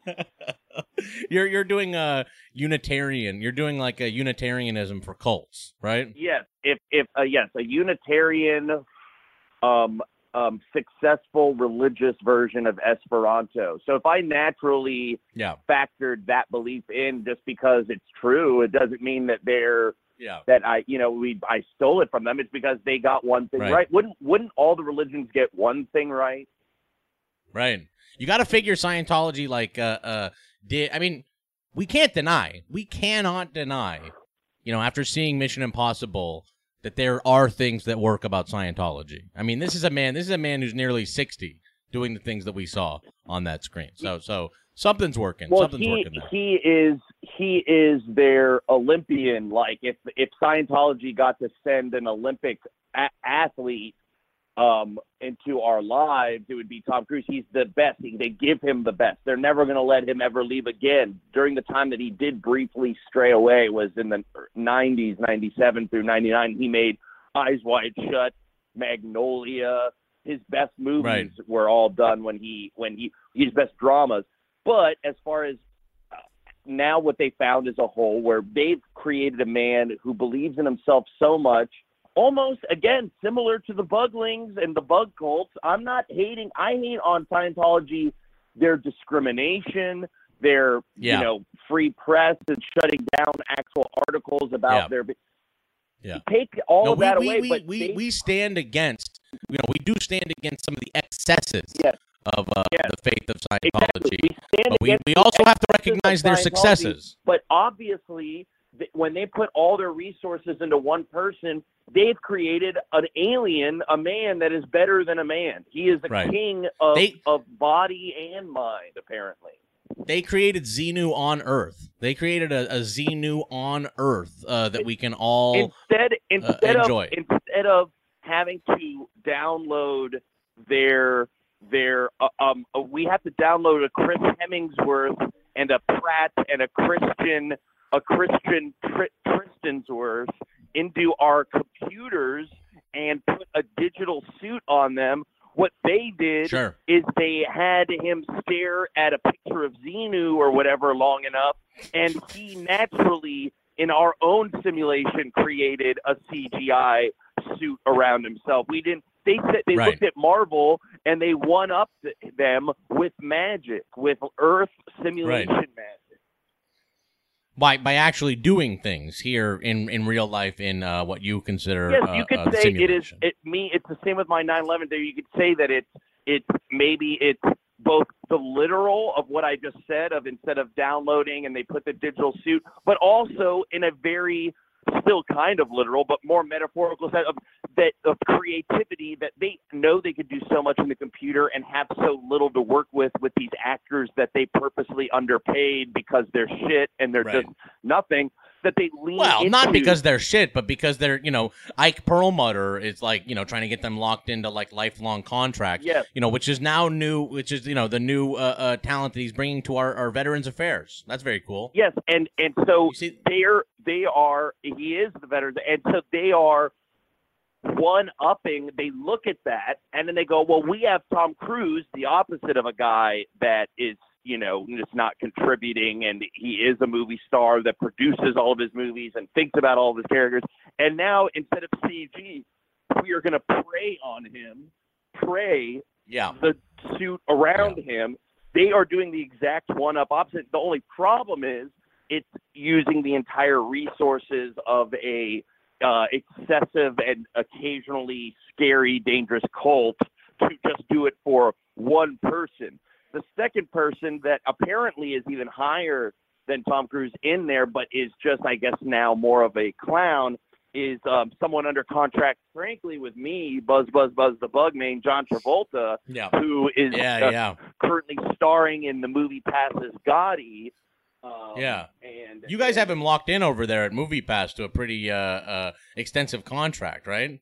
So, so I, I mean, I'm, I'm joking a little bit, but but what the fuck is with this? Like, you bought Movie Pass, or you have twenty percent? Is this like real? Pass- Do you actually? Movie Pass? It it it it turned into the Simpsons joke of the toilet paper stock, and I bought I bought it all. I own it now. So if I Yeah. end up releasing You own it? the, the, the it it might I might own so much of it because the stock is so worthless at this point, but I could care less because I have a vision that I'm going to achieve of of, Yeah. of a Miramax movie pass joint uh, uh, uh, uh, a joint venture release of Bugmain Begins, and I think that which is my film. Ah. It's on IMDb, so you know it's real.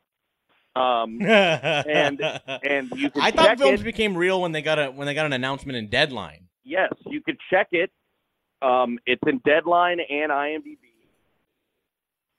and it's real. So it's you know it's a real movie. And my my vision is to. Wow. I, I've told people this. You can summon and manipulate things in a simulation. I've done it for my own personal gain, and now I Yes. like Joel Osteen of Bug. Yeah. I'm the Joel. Osteen. You kind of are a Joel Osteen. You're an Osteen type. Yeah. I'm an Osteen. I'm an Osteen. Osteen. I'm Osteen. Yeah, we got Osteen on the line, everybody. I'm Osteen. so so Bug Bug, you got a lot of uh, uh you got a lot of uh, uh pans in the fire. You really do. You Well, have a lot of things going on. In, the with the teachings of the bug, the simulation, you can manipulate your surroundings to benefit Right. you. I did it for personal use. I, you know, with women, with with riding my dream hoverboards. whoa, whoa, whoa. I, I I manipulated the scenario by, by almost like the secret. The secret is another religion that I took a piece of Yeah. and put into my Yeah. Esperanto of Another cult leader. You're you're you're also kind of an Oprah. You're an Oprah type I'm a, an a Oprah, little the bit as well, right? the secret. See, I'm I'm trying to make Yeah. it all into one under the silly bug. You know, under the bug. The bug is also as arbitrary as a cross or a star A or cross? whatever. It's as Ah. arbitrary as anything. It's a bug. It's just, we see bugs more than we see natural stars or, or crosses or Yeah. anything. We see bugs everywhere that can represent anything. So is this is this are we are we are we getting here to what the secret ideology is behind There the is- whole no, bug there's no thing? hearing. There's no hearing. You could just do it. When you do it, you do it. So I did it with. I go, okay, the movies will be released by Movie Pass. Yeah. And guess what? Okay. It's closer to that happening than it was when I thought of it. So that's that's the secret. That's the magic. But you also went out there and bought Movie Pass. But you know what I mean? That. So it's that's like what Trump did. You go, oh, I want to be president. I'll buy the. I'll do whatever but I Bug, you have this you have this you have this fucking like uh, uh I don't know I don't know where like but you have this like money for for Bugmain TV right and so it's like you know it's so much easier to believe in the secret or believe in the simulation or something when you know you're working with as much capital as as, well, as Bugmain how do you LLC seems to have capital, Jack? right How do I don't know. You tell me. capital You secret Uh-huh. the capital, Jack. Uh huh. You gotta, you So- gotta Osteen the capital first. Yeah. Then, I mean, it all comes. Jack. So what's the plan? I know you're. I know you're releasing Bugmain Begins uh, Oh with yeah. Movie Also, Pass. can I also say that I I was listening to your show Oh, thank you. as I do every morning. Bugmain listens to Jack AM every morning. Wow. Every morning. Like, Wow. I, you're my Fox and Friends. Yeah. You're this is the Bugmain only way to Fox talk to Friends.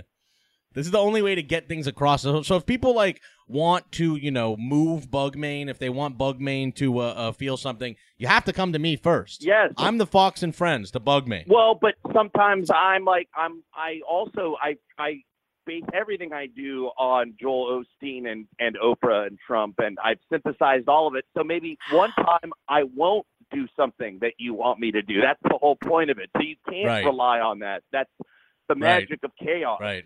Anyway, I was Right, as watching it as- as I do, and you mentioned the kid from Mighty Ducks. Um, Yeah. now I could give a shit about that guy or whatever. He's some drug addict, but he was also Well, he was also in We should. We should be nice. He's also Yeah, okay. He's in heavyweights. Do you remember heavyweights? I do. I do remember. That's a Judd Apatow classic. Yes, A yes. classic from Judd Apatow. Maybe the only funny Who thing you know. that Judd Apatow's ever written is heavyweights. Whoa, that's And uh, Bugmain I says yeah, it all, sure. baby. Ha ha. um, um, okay, so the the thing I have a brand new Phantom Menace commentary about to drop. wow. Now this is Wow. a DVD, a DVD of of regular Phantom Menace without anyone talking over it because you need that in your life, and a Okay. commentary track of me and Franklin the Resonator Lombardo, my best friend and confidant from childhood, yeah. discussing Pillow talks. Pillow talks. Uh, uh, uh, Franklin Reson- Resonator Lombardo. the what? Should just we're shouting out Pillow Talk. oh he yes, does the Pillow podcast Talk. Pillow yes, Talk. Pillow Talk. Yeah. and um, so I, we recorded on on that DVD that's going to come out that I recommend everyone purchase.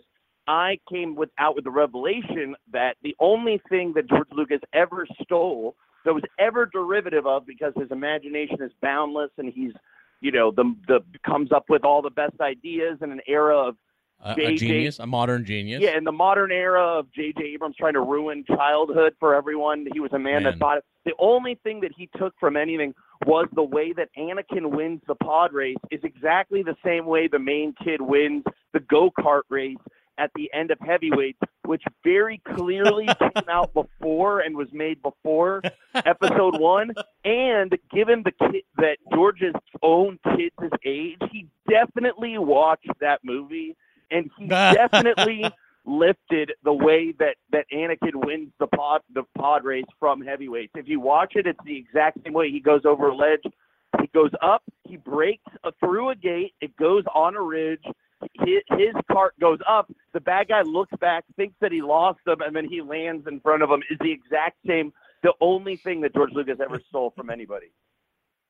So the only time, well, I mean, he also stole the the hero's journey from Joseph Campbell, but the I- two well, people in that some ways, uh, he in some ways he was a contem- I mean, even though it came out before George, he was very much a, contem- a, a, a later kind of contemporary of Joseph Campbell. So it, it you kind of sure, it, it you know it, you know it, it would be like if he met up with Judd Apatow to discuss how to win races after the fact. I would maybe give him more credit for being kind of on on even keel. yeah, Yes. yeah. Noted race race expert uh, uh, Judd Apatow, who shot one of the, the greatest choreographed races. and inspi- Uh, of no, all yeah, time in- inspired in- in one of the greatest races of film history. That's true. Yeah. The the the uh, the the the pod race inspired by the chariot races in Ben Hur and the climax of uh, uh, heavyweights. You've heard it here first. Uh, this is Bugmain. We got Bugmain on the line. Hey Bug, uh, you got a lot of bullshit going on. There's all sorts. I follow Bugmain Twitter. Uh, it's a lot. There's a lot going on on Bugmain Twitter, so it's very hard to well, keep up with. Bugmain uh, uh, Twitter is is is its own internet. It's a bios biosphere. It's a biodome of its own internet. That, Yeah. That only You know, we are got- creating. we're creating the biosphere only of the truth. So Yeah. you understand once you're in there, it's open for all, obviously, but once you're in there, you can understand it has its own memes, its own opinions, its own uh, Right. movie stars and people that are focused on more than others. It's its own internet that only exists within Right. that. It's not just a catchphrase. Yeah. We are now growing uh, our, our our own petri dish of an internet Very nice. now that reality is 51% um, in the internet and 49% in what we used to call reality, um, The meat space. The meat space. that some people call the meat space. Now that they're doing that, why would I build a biosphere to see if we can live on Mars out here when I want to build a biosphere in the internet to see I, if I can live on internet Right. Mars, which is more important than this Mars? There's already a new frontier. There's already a new frontier for us to colonize and for us to, uh, uh, you know, to explore. Uh, it just lives in our phones and in the computers that we have in our homes. But uh, what I wanted to ask you, And also, Yeah, I wa- I wanted to ask you, though- Don't realize is that the mutants, while we were watching the mutants of Yeah. our films, of our Black Panthers and our Marvels and our X Men, that there were actually superheroes in the computer doing anything they want to do, going from Yeah. country to co- bank account to country to country to booking this to moving that to doing this. People doing that yeah, nonstop. Only now are we starting to understand that they could have like manipulated our world, not just now at this election. They could have actually done it years ago, years ago, years ago, and we're only now finding out the way that we're finding out about Me Too's. But years ago, they already did all this other stuff Yeah. that we're going to find out. It's going to be great. Well, I mean, you know, the, what what happened during the presidential election um, is basically what has been like uh, what has been the business model for the internet for a very long time. It's like you micro target people based on the information that you've bought in a package from Facebook or Google or whatever. Uh, but instead of just trying to market products to them that they might like, now you instead are trying to uh, drive them to support the product uh, that they will like. And so the way that that you know takes form in a presidential election is you. Start putting out ads that are like uh, uh, Hillary Clinton does uh, uh, pedophilia in Pizzagate and shit like that, you know. But this is the same way they're selling fucking soap to us or trying to sell us algorithm written shirts and stuff. Uh, uh, Well, here's the, the whole business model it- of the internet. Yeah, it used to be that Pepsi and Coca Cola and these giant corporations would, and journalism, frankly, would all just listen to the government. That's why you never knew about JFK's affairs, and we would use bottling plants as CIA Right. headquarters because we they would let Coca Cola into a country before they would let a, an army base into a country. So they were Right. all under.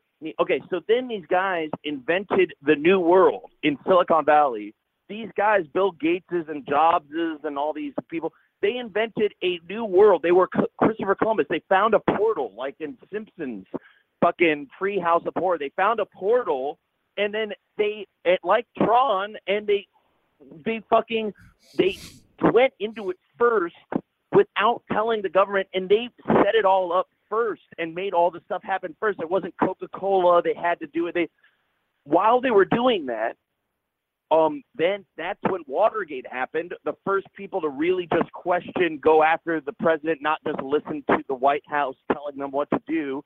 All of these guys broke all of these norms in the past, which seemed good, that are now completely um, were used at some point, like everything, for greed. Even a a, a, a female movement or any movement can be used.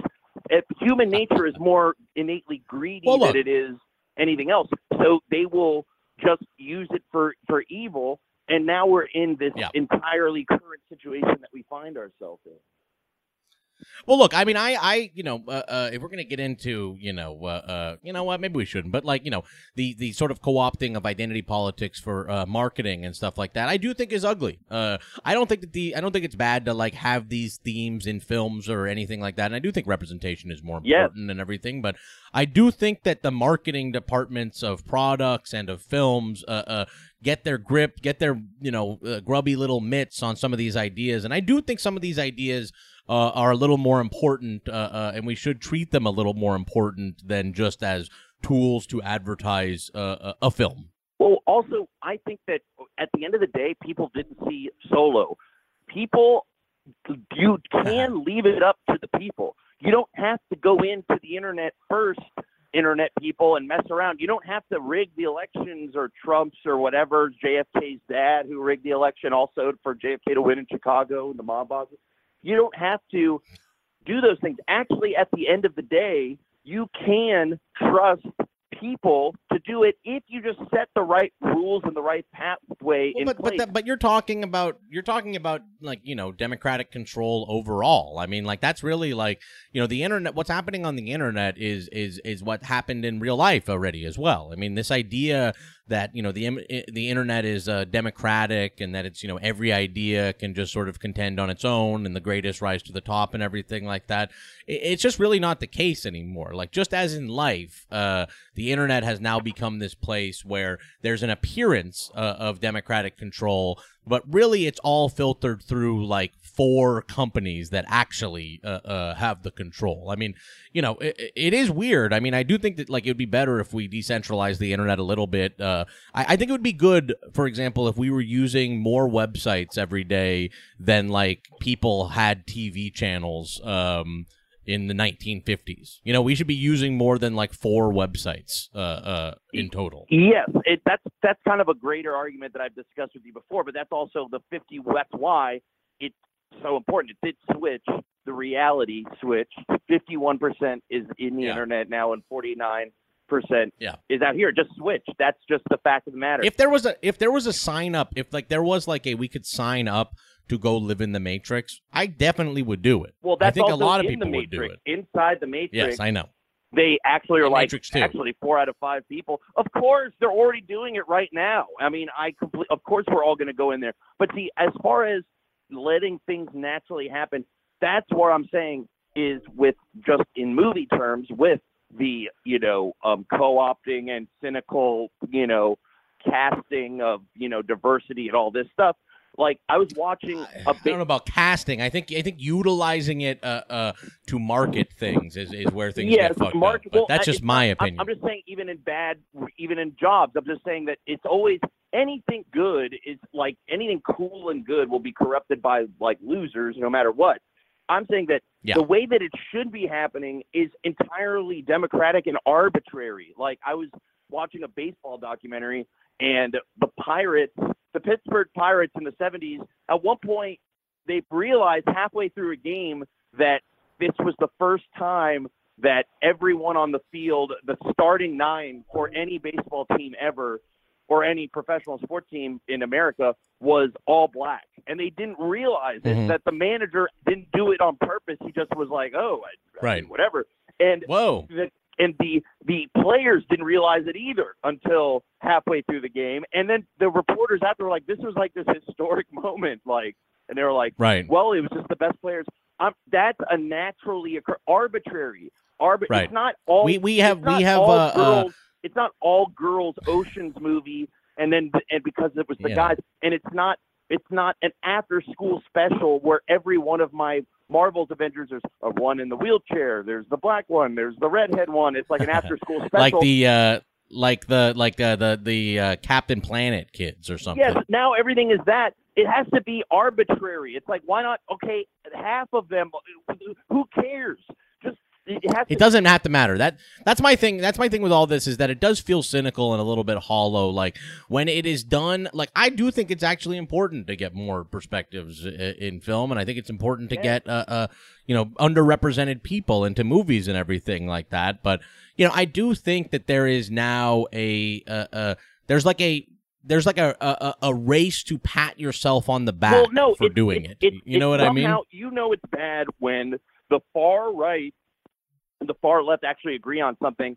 Is this puritanical censorship? So not only is Well, is everything happening where it looks like an after school special now everything is an after school special at the same exact Right. time like when you see a movie like moonlight i'm like watch ali fear eats the soul by Rainer Fassbinder watch that film made in the 70s and then got no watch problem with moonlight, Moonlight. and tell yourself that Yeah. one is cutting Yeah. edge and one's not i mean jesus christ so these Yeah. things Well, there is a there is a, and I again I also think this is part of the marketing department, but there is a, you know, we are in this generation trying to steal the valor of being the first to do everything.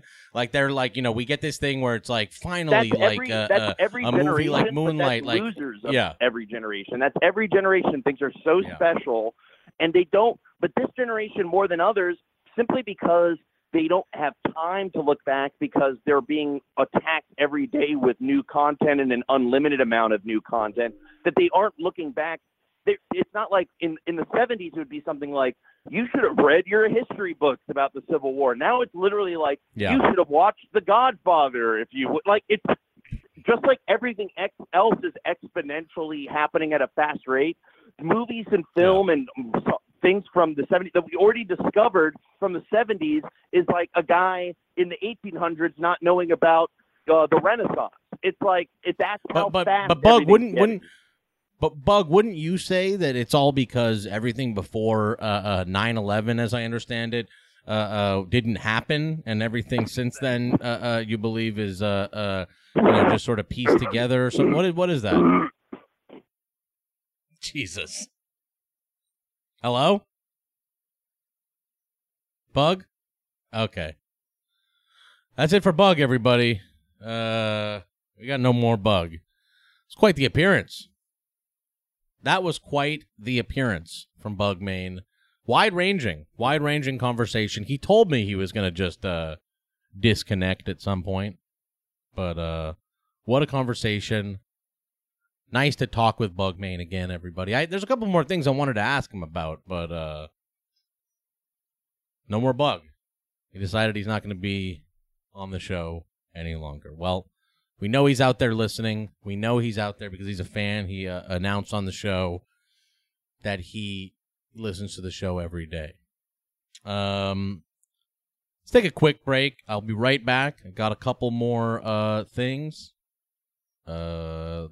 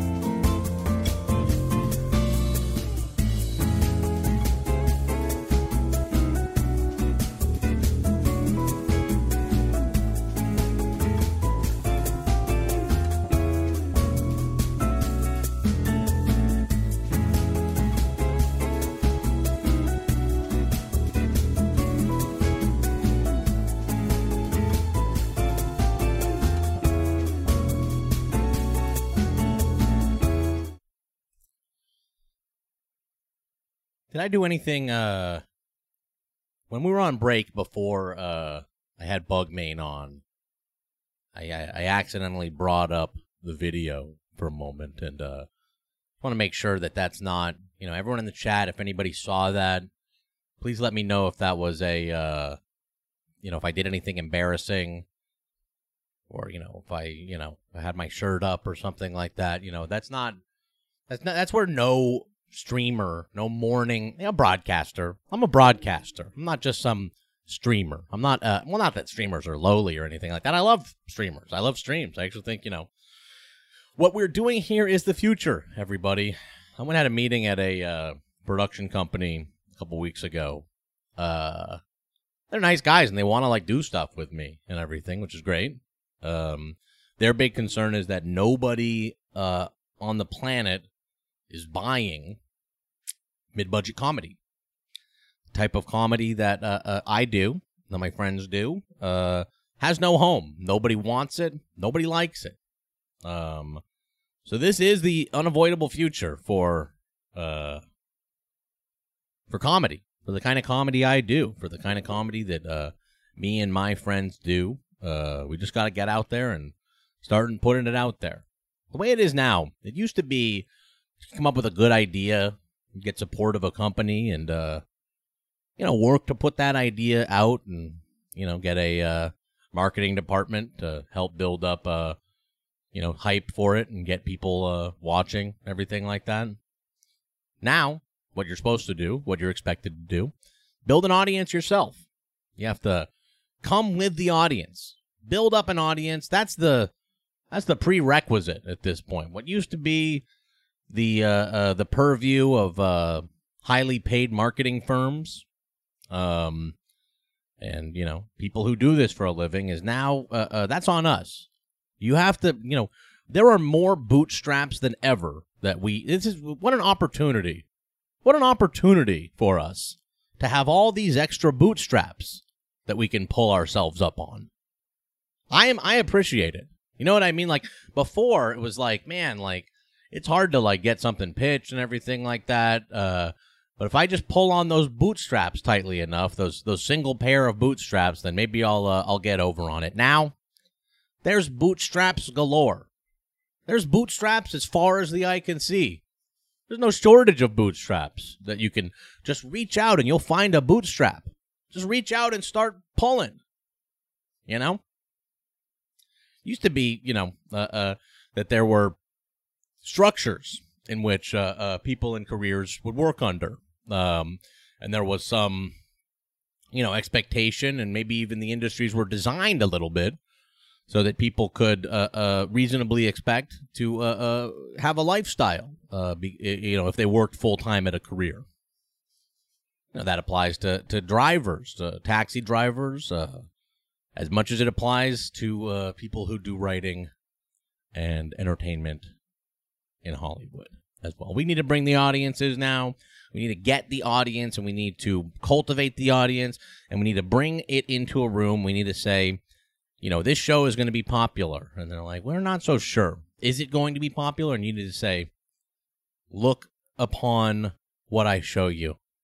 It already is popular. You don't even have to take a risk.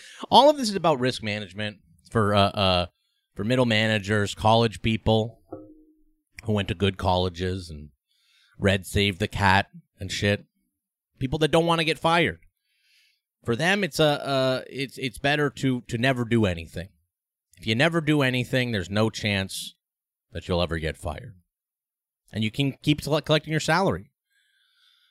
Keep collecting your uh, weekly paycheck, even if everyone in your orbit never collects any money forever. And in fact, that's better. It's better if you can uh, get it set up so that nobody in your orbit ever collects any money ever. And speaking of losing money, and speaking of money. Look at this. Hot off the presses. This is from an hour ago. This went live on Spin. James Corden says that Kanye West's last minute carpool karaoke cancellation this cost his show $45,000. Oh my god. Kanye West. Kanye West maybe has finally gone too far now. You know, everyone's always mad at Kanye West, but for him to have the gall to cost the late late show money for them wanting to do a bit, you know, with his face, they lost $45,000 on this. Because Kanye West couldn't be professional enough to show up and sit in a little car with James Corden and sing his songs on GoPro? $45,000. $45,000 was lost. You know? That's like a, uh you know, that's that could pay for like half of the salary of one of the writer's assistants that uh James Corden wants to hire onto his show. This how the fuck, by the way, this carpool karaoke cost forty five thousand dollars.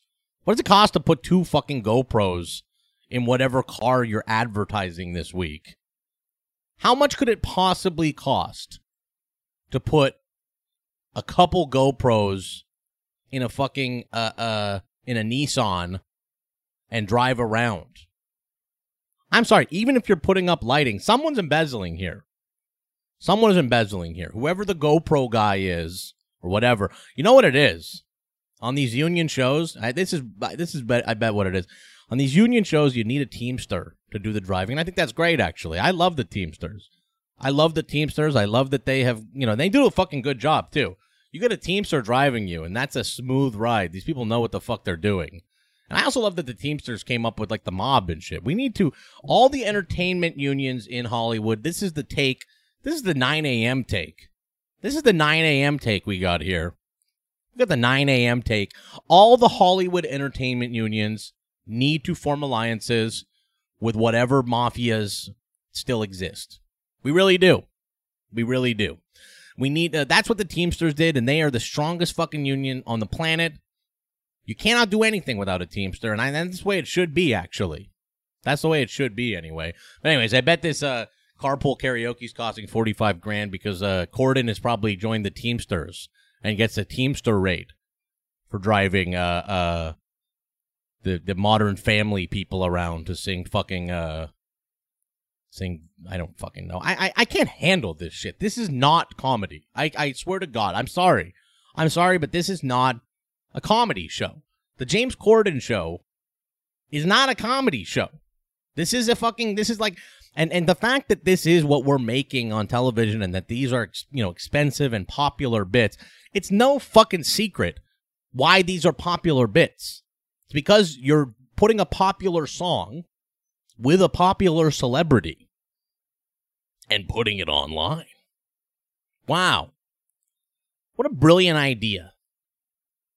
What a unique and wonderful idea that the the the brilliant minds behind the late late show came up with, you know. Maybe people will find it popular if we take faces they recognize and make them sing songs they recognize. And you know what would be the best part of all?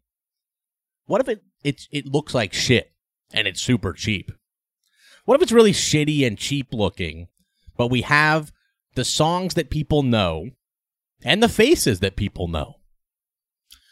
You know, 420 Buzz is asking in the chat how many writers were assigned to each carpool karaoke segment. Well, I have no fucking idea. I have no idea, but I'll tell you one thing. If there were any writers uh, uh, assigned to the car- carpool karaoke segment, they definitely are not getting a created by credit on the Apple TV show that it spun off to.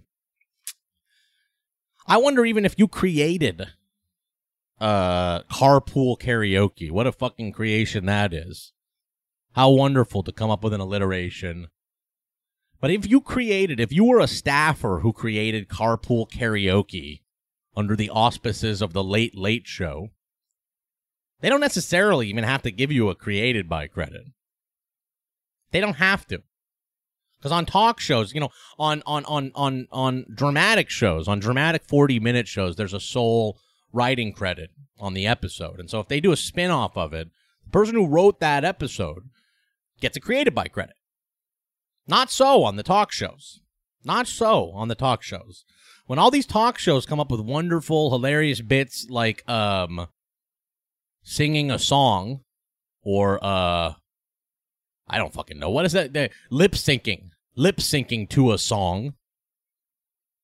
Like when you come up with like a brilliant and fucking hilarious idea, like lip syncing to a song or singing a song, and then that gets spun off to a television show. You know, when Lip Sync Battle becomes a TV show, when fucking Carpool Karaoke becomes a TV show, or when uh, uh, the Masturbating Bear gets a show on Crackle.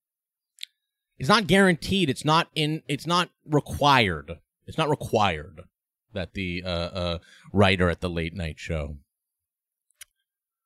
gets credit or money or anything. Uh, it'd be nice maybe through the largesse of the uh, uh, wonderful hosts and producers. They might through the largesse, uh, uh, through their largesse, bestow upon writers. They might bestow upon them the wonderful opportunity to be employed. They might, uh, um, you know, hold. They might be willing to give out this thing which they hold so dearly, and you know, expect, you know, to be to be treated as though it's a, a wonderful, wonderful gift. The the fact that you um are employed by them. If you're lucky, they may bestow that gift upon you. If you created the idea that they end up in going to sell to deep cable. Our entertainment landscape is dire. Really bad out there, everybody. Really, really bad out there. Uh, really, really bad out there. Bad for writers, bad for creators, and bad for content. We have really bad shows. We're doing really bad shows. We're doing really bad shows here in the golden age of television. What a fucking how, what hubris. What hubris to say that this is the golden age of television. The golden age of television. We're in the golden age of television because uh digital cameras now look like kind of like movie cameras. If you do enough if you do enough uh, after effects filters it like uh vaguely re- resembles a film. Yeah, that's Prestige TV. Prestige TV. Prestige TV is shonen anime. Let's take down uh Gordon here. Prestige TV has a lot of the same fucking gimmicks that they do in shonen animes. They do. They do. You know, I watch this fucking I watch uh The Handmaid's Tale and I swear more than Dragon Ball Z, more than fucking uh, uh One Piece, there are just shots of people like immobile, not moving, like thinking long, long shots. The music in the background. We're killing time, wholesale murdering time. Uh, and it's for the same reason that shonen animes uh, draw out the uh, uh, time is that they don't know what the fuck they're doing and they're just trying to get enough episodes out of this. They're trying to get a lot of TV out of this with not that much plot. You talk about these mini writers room. You talk about these mini writers rooms where they break the entire plot of uh of a series like in a week with three people. When you do that, you end up with the amount of plot that we get on these these prestige shows. These prestige shows, it's so easy. The the gimmicks, the the the shortcuts you get to do to be prestige. Because, you know, you're shooting on a red cam and you bought it and you know, you have a good fucking uh you have a good set of lenses the amount of shortcuts that you get away with, the things that people put up with that actually hail you as brilliant, hail you as a br- as brilliant auteurs creating not just good entertainment, but the golden age, the greatest of all entertainment. You get to do these shortcuts. You get to just linger on people's faces as they frown. You get to make it up as you go along. You don't have to do plot. You know, I'm watching a, a Next generation, I'm a Trekkie now. I am a Trekkie. Proudly a Trekkie. No good. No good to uh be a Star Wars fan anymore. So I am a Trekkie now. And I'm watching Next Generation and I'm watching these old Star Trek shows. And you know what's very interesting about it? Uh, what a wonderful thing. You know, in 40 minutes of television, you can tell a complete story. It's crazy. I mean, you know, they were in the 1990s using 40 minutes to tell a story that had a beginning that you could follow, that, you know, started in some way, had a middle, that there were complications, There were, you know, uh, uh, things that happened in the story, and then usually there's a conclusion, a resolution at the end of the story. It's really, it's really something else. The fact that these people were able to do that, even in four in forty four minutes, in in in in just forty four minutes, they were able to tell a complete story.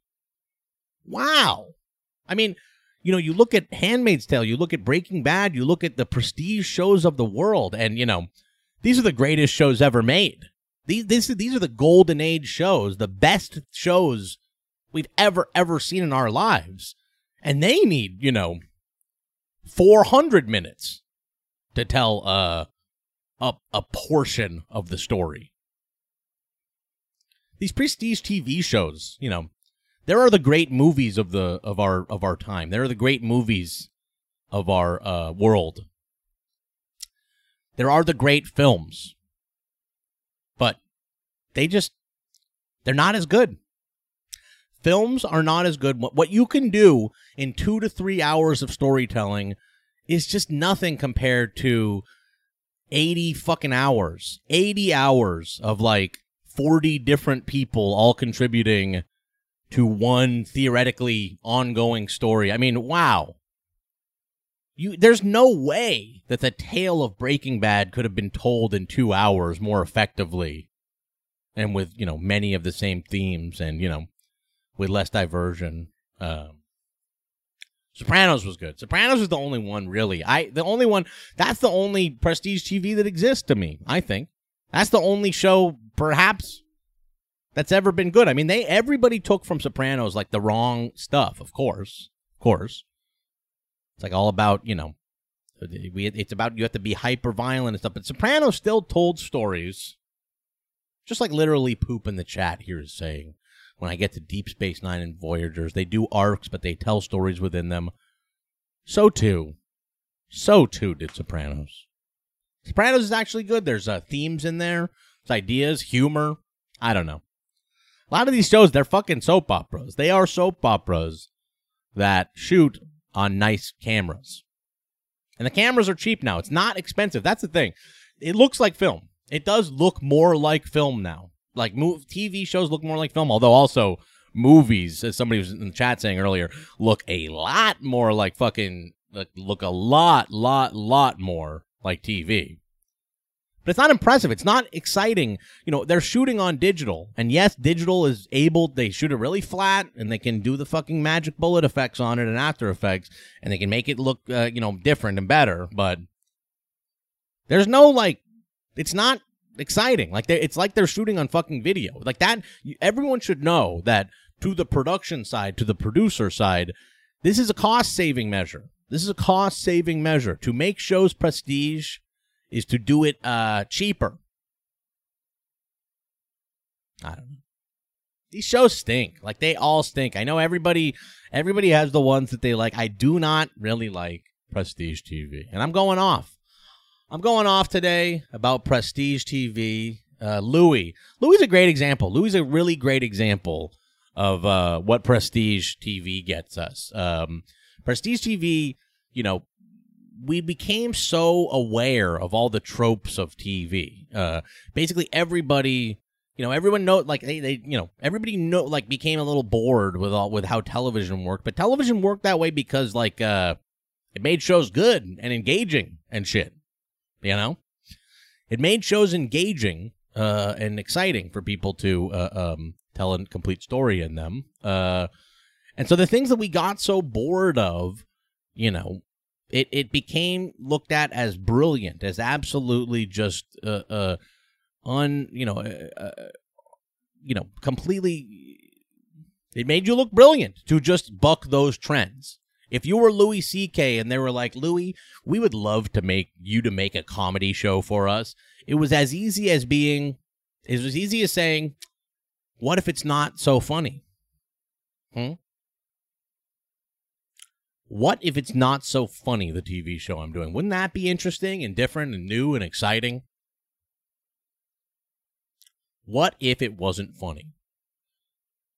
Anyway, Louis' show, whatever we all have uh, interesting feelings about Louis. Louis was the uh, the great genius of our time when he went on Conan and was like, uh, Everyone uses their phones too much. Okay, what else do we got here? Let's see if there's any other show that we have here. I was going to talk about. There's this article about uh, QAnon uh, is like now or anonymous. There's a war now between anonymous and QAnon. Um, and you know this is the kind of shit that uh, uh really you know uh, uh that really should be relegated to like uh um slash dot forums. Like we should only know about this kind of bullshit from slash dot because this is just fucking you know posters. This is two different uh posters. Um, two different sets of posters making national news. Anyway, the uh, the hacktivists from Anonymous have vowed to take down the Q conspiracy theorists. They're uh they're planning to dox Q believers. Which isn't that hard, honestly. It's it's not hard to dox Q believers. You just have to take a map of the United States, uh, uh, and show which parts have uh, uh, you know, decent internet connections, and overlay that with the map of uh, where there's heavy meth addiction. That's what you have to do. That's what you have to do to dox all the Q supporters. Is just find out where people are extremely online and extremely on meth. That's where you're gonna find the Q people. This Q thing is fucking annoying and stupid, but uh what are you gonna do? I tried to read the fuck. I tried to read the Q stuff. It's like it's not good enough. You know what I mean? This is like it's like ba- it's like for babies. Like it really is. It's like I know they're still talking about pedophiles and stuff like that, but it does feel like a corny. Like it's like it's like uh it's like PG Pizzagate. I swear, Q it's like too normy or something. It's like that's where we are at at this point, where like uh, you know, conservatives are so far gone, uh, um, and you know, the the for, forgotten people, the forgotten people of America are so strange, uh, uh, and you know, have been abandoned so much. It, it is not, it is very true. I'm not going to I'm not one of these people. I'm not one of these haters that is just like they need to, you know, they it's their own fault or whatever. We have abandoned these people for the most part. You go through the country, you know, I, I drove through the country uh, uh, last year, and I swear it's all the big cities all look the same. They're all the same, just big tall buildings with the names of uh, banks on the top of them, and just ruin, just ruin uh, around them. Uh, uh, cities have gone to waste. Uh, people have been abandoned uh, and you know have been basically you know shown or explicitly told that they're no longer necessary. And so you know now they're all addicted to meth and opiates and shit.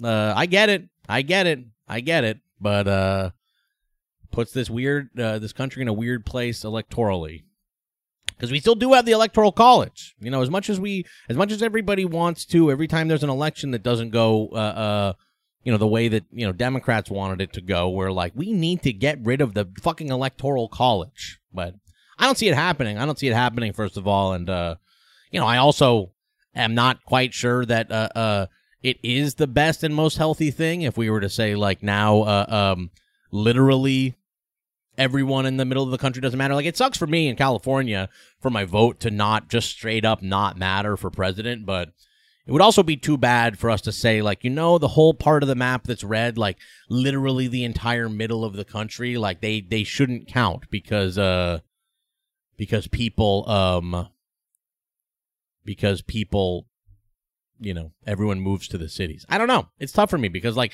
i don't i don't love the electoral college but i also don't like think it's the best thing in the world if we're if we're just going to outright be like uh uh if we're just going to outright you know, uh, tell them they don't matter anymore. Their voices just do not matter anymore. But what the fuck do I know? I don't know shit about shit, but like, you know, we're in a bad spot. I mean, this Q thing is very real, but yeah, Q seems like PG Pizzagate. It's like normie Pizzagate. It's like a little bit more palatable Pizzagate, and it's also you know a, a wider spreading. Like it's like Pizzagate that gets to continue to to go on. You know what I mean? It's like uh, it's like uh um. Remember when Prison Break Prison Break came out on TV and they made a big announcement about how you know this is going to be a uh, uh, you know this is going to be a, a, what the fuck you know a uh, a mini series. They're like Prison Break. It's going to be one season and then it's going to be done. That's going to be it. Uh, but then Prison Break was such a runaway success. We all love uh, uh, Prison Break so much. America fell in love so deeply with Prison Break. Um, uh, and Wentworth Miller, uh, Wentworth Miller's famous map tattooed character. Um, America fell so deeply in love with Prison Break that we had to continue, and that's what that's what uh, Q is to Pizzagate. Uh, Q is basically like you know, Pizzagate was a, a bigger success than anybody anticipated, and so you know they're trying to they're continuing to do sort of more uh, uh, watered down seasons because you know no one anticipated that uh, this thing would go as big as it is. People in the chat are talking about the popular category of the Oscars. Are you kidding me? Okie dokie. Let's have a look, everybody. The Oscars will not televise all awards. I think that's a great idea. I think we need to go further. Time to stop televising the Oscars. I've said this before. The way to make the Oscars cool again is to take them off TV, make it a, make it a uh, uh, make it a, an industry event. Oops. Well, everyone saw my fucking notifications for a second. That's what you do when you're doing the show yourself. When it's a one man band like this, once in a while you're going to make mistakes. The Oscars won't televise all the awards. They shouldn't. They shouldn't televise any of the awards. It should be non televised. Uh, they're going to add the popular film category. How nice! I thought that the uh, uh, the Oscars, you know, I think that popular films they need to get more. Uh, uh, they need to get their due a little bit more. They definitely they don't get. Uh, uh, it's not enough to get hundred percent on Rotten Tomatoes for like every fucking movie. They're you know Marvel and Disney needed another. They needed another uh award that they could pay for. Um, the Academy's Board of Governors has approved several major changes to the tradition Brown ceremonies format in hope of retaining the dwindling number of Oscars telecast viewers it still has and luring back others into the uh, luring others back into the fold ahead of the 91st Academy Awards on February 24th, 2019. Okay, so there's the there's the fucking I guess they're putting out the uh that we're going to have the like um the Marvel category. Best Marvel movie of the year and the Oscar for Best Marvel your nominees are Ant Man and the Wasp, Avengers Infinity Gauntlet, The Infinity Saga, Part 1, Hunger Games, the new Harry Potter thing, the new Harry Potter one. And your winner is for the best Marvel of the year they got to add best kiss. Like the, the Oscars, what they're going to do at the Oscars and what this is already is they're like, nobody watches the Oscars. It's time to turn them into the MTV Video Music Awards. Let's just do best kiss at the Oscars. Let's just do like scariest villain at the Oscars or like, uh, um, like I don't fucking know. What are the uh uh there's the notifications everybody. Not bad. There's the notifications. That's what it looks like. That's what it's like on my end, everybody. This is what I see. That's what I see. Isn't that wonderful? Anyway, it's time for us to have the Best Kiss Award at the Oscars. We need to have baby shit. We need to live in baby world. The Oscars are fucking stupid anyway. For real. Like, the Oscars are so stupid. If the Popular Film Award, likely to be nicknamed the Popcorn Oscar, is implement the popcorn. It's likely to be nicknamed. The likely nickname, the likely nickname for this new category, what people are likely to, to just bestow upon it as a nickname is the popcorn Oscar. And if they're able to pull it together, if they are able to pull it together in time, if they're able to get all the ducks in a row so that they're even able to give this award in time for the 91st Oscar, then number one, first and foremost, most important thing for this uh, uh, very respected and prestigious award show is that the, there's little doubt that the ratings will improve. We're going to get better ratings if you have a, a category for. Um, if you just want better ratings, then why don't you like? Uh, they should slime the celebrities and shit. Just be the fucking Kids' Choice Awards already. You know what I mean? They should slime uh Terrence Malick or something.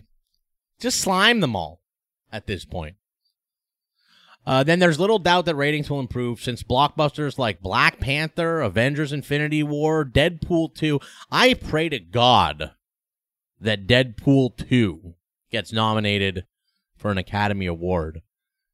That's that's uh that is what we should um that's a good sign. That's a sign of a culture in ascendance.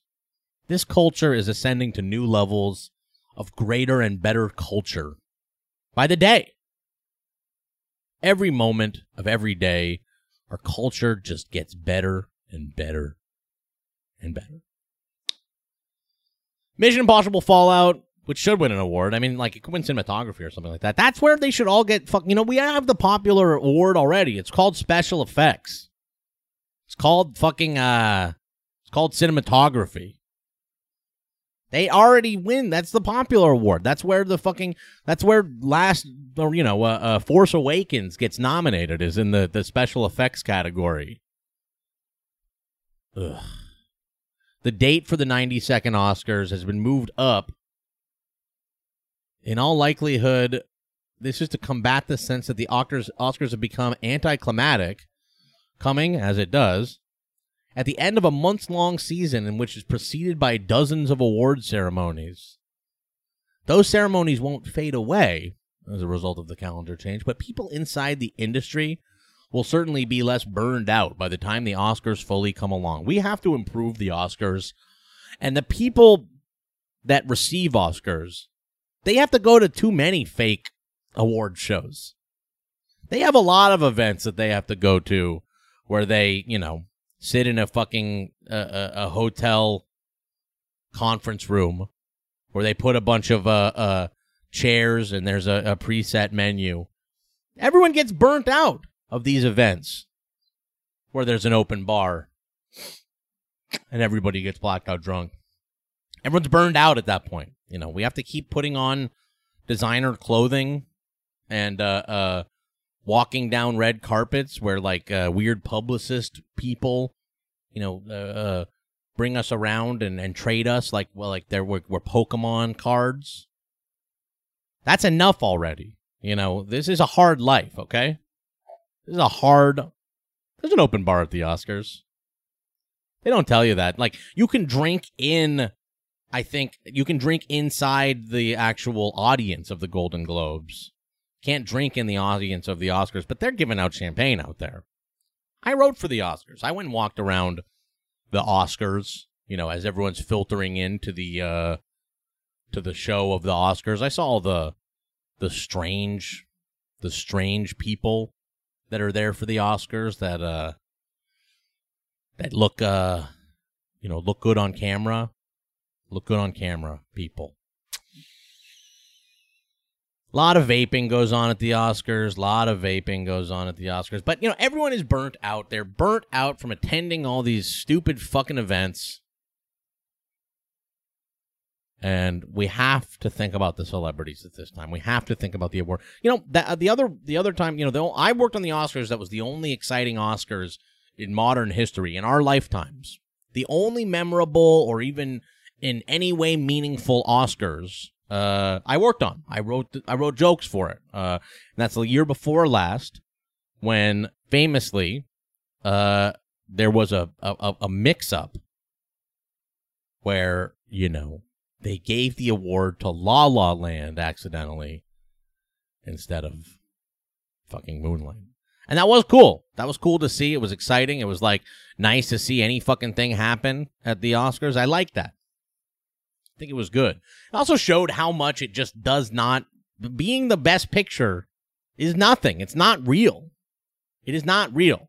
La La Land, like there was a time, you know, there was a Schrodinger's best picture. There was a time in our reality when there were two best pictures. Like there was a time when the whole world there it was best picture. La La Land was best picture and then it wasn't. And who gives a fuck at the end of the night? Everyone is still going upstairs to the, you know, the party I went to. I went to the after party, not the Vanity Fair one that's, you know, very difficult to, you know, only fancy. It's very exciting to get invited to the Vanity Fair one, but the the one that's for everybody, the Riff Raff uh Oscars after party. Not just for Riff Raff. I mean, there's people there. I saw the the Moonlight, you know, guys were all there with their Oscar. It's like a cruise. It sucks. It's just like I, I swear it was like I haven't been on a cruise, but it's like you know, same as any of these fucking things. It's like sushi that's been like sitting out all day and it's like room temp and shit. People dancing awkwardly and stuff. Take a quick, uh, uh, just a minute here. I'm gonna try to get both mics set up so we can close this out with Kate. We got a little more show for you guys. Thanks everybody for watching. Uh, uh, we will be.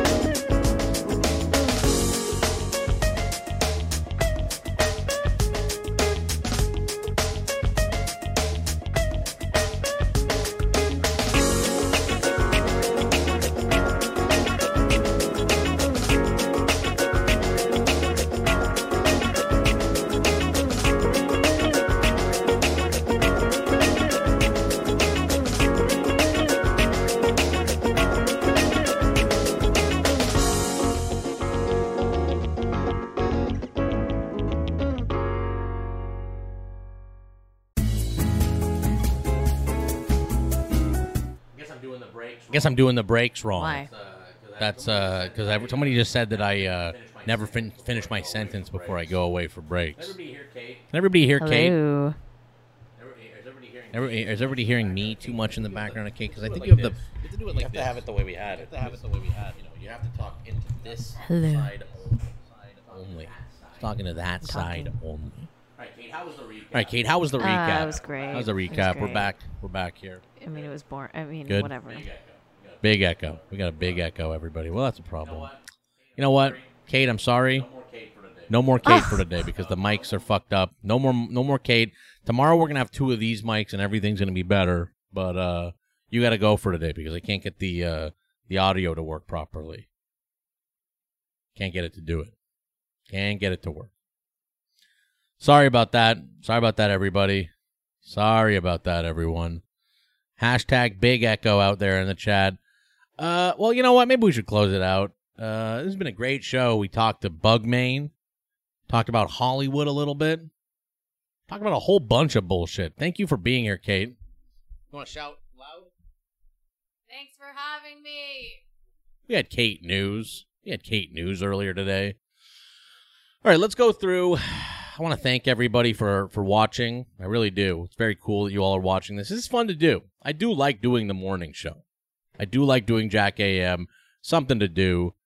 Uh, so why not? Uh, I want to give a thanks to uh, Rough Drafter for the donation. Been watching the VODs. Can't watch live, but he enjoys it. Thanks, Rough Drafter.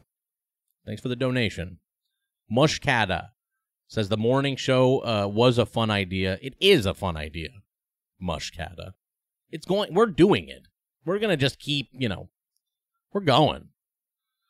Cuxina in the chat is asking me to thank him. I would love to thank you. I would love to thank you, but I do need a follow or uh, uh, or even better a donation. Uh, Mushkata said the morning show was a fun idea, and you and Kate are cute. Also, you didn't hear it from me, but Uncle Howard was talking some serious shit about you on Pillow Talk for some reason. You should kick his ass or something, maybe. Thanks. I'm gonna have to listen to the new Pillow Talk because I don't like to hear that kind of bullshit. Uncle Howard is uh, um, Franklin uh, Lombardo's uncle. They do a podcast together. Um, let's have a look here. Mitch donated uh, a little bit and said, "Hey Jack, keep up the good work with everything you do." Well, thanks, Mitch. Thank you very much. I want to thank everyone for the follows really quick. Let's thank Leslie Lee III, Low Class Hi-Fi, Rob Rousseau, The Bad Posts, Argo Warga, Jay Chiz, my friend Peter, Terry Shivo, thank you for the follow. Danny B123, The North Remembers, Ice Wallow Corn 19, The BK Swagmeyer, Super Sean 22, Jason Unknown, Dixie Wrecked, Dem Suck Lepidop, Lep, Lepid, Lepidop, Lepidopterist, Dem Suck Lepidopterist, Coxina, and 420 Buzz. Thank you all for watching. We'll be back tomorrow with another Jack AM. We're gonna have better microphones. So I got another one of these coming. Um, we're doing our best here, everybody. Uh, I would love to close it out as we always do with one final slurp, but I have no coffee left. So that's just going to be the end of it, everybody. Thank you for watching Jack AM. We'll be right back. Oh, we'll be back. Not right back. It depends on your, you know, on the your perspective. But we'll be back tomorrow at 7 a.m. as we are every day at 7 a.m. Pacific here on Jack AM. Thanks for watching, everybody.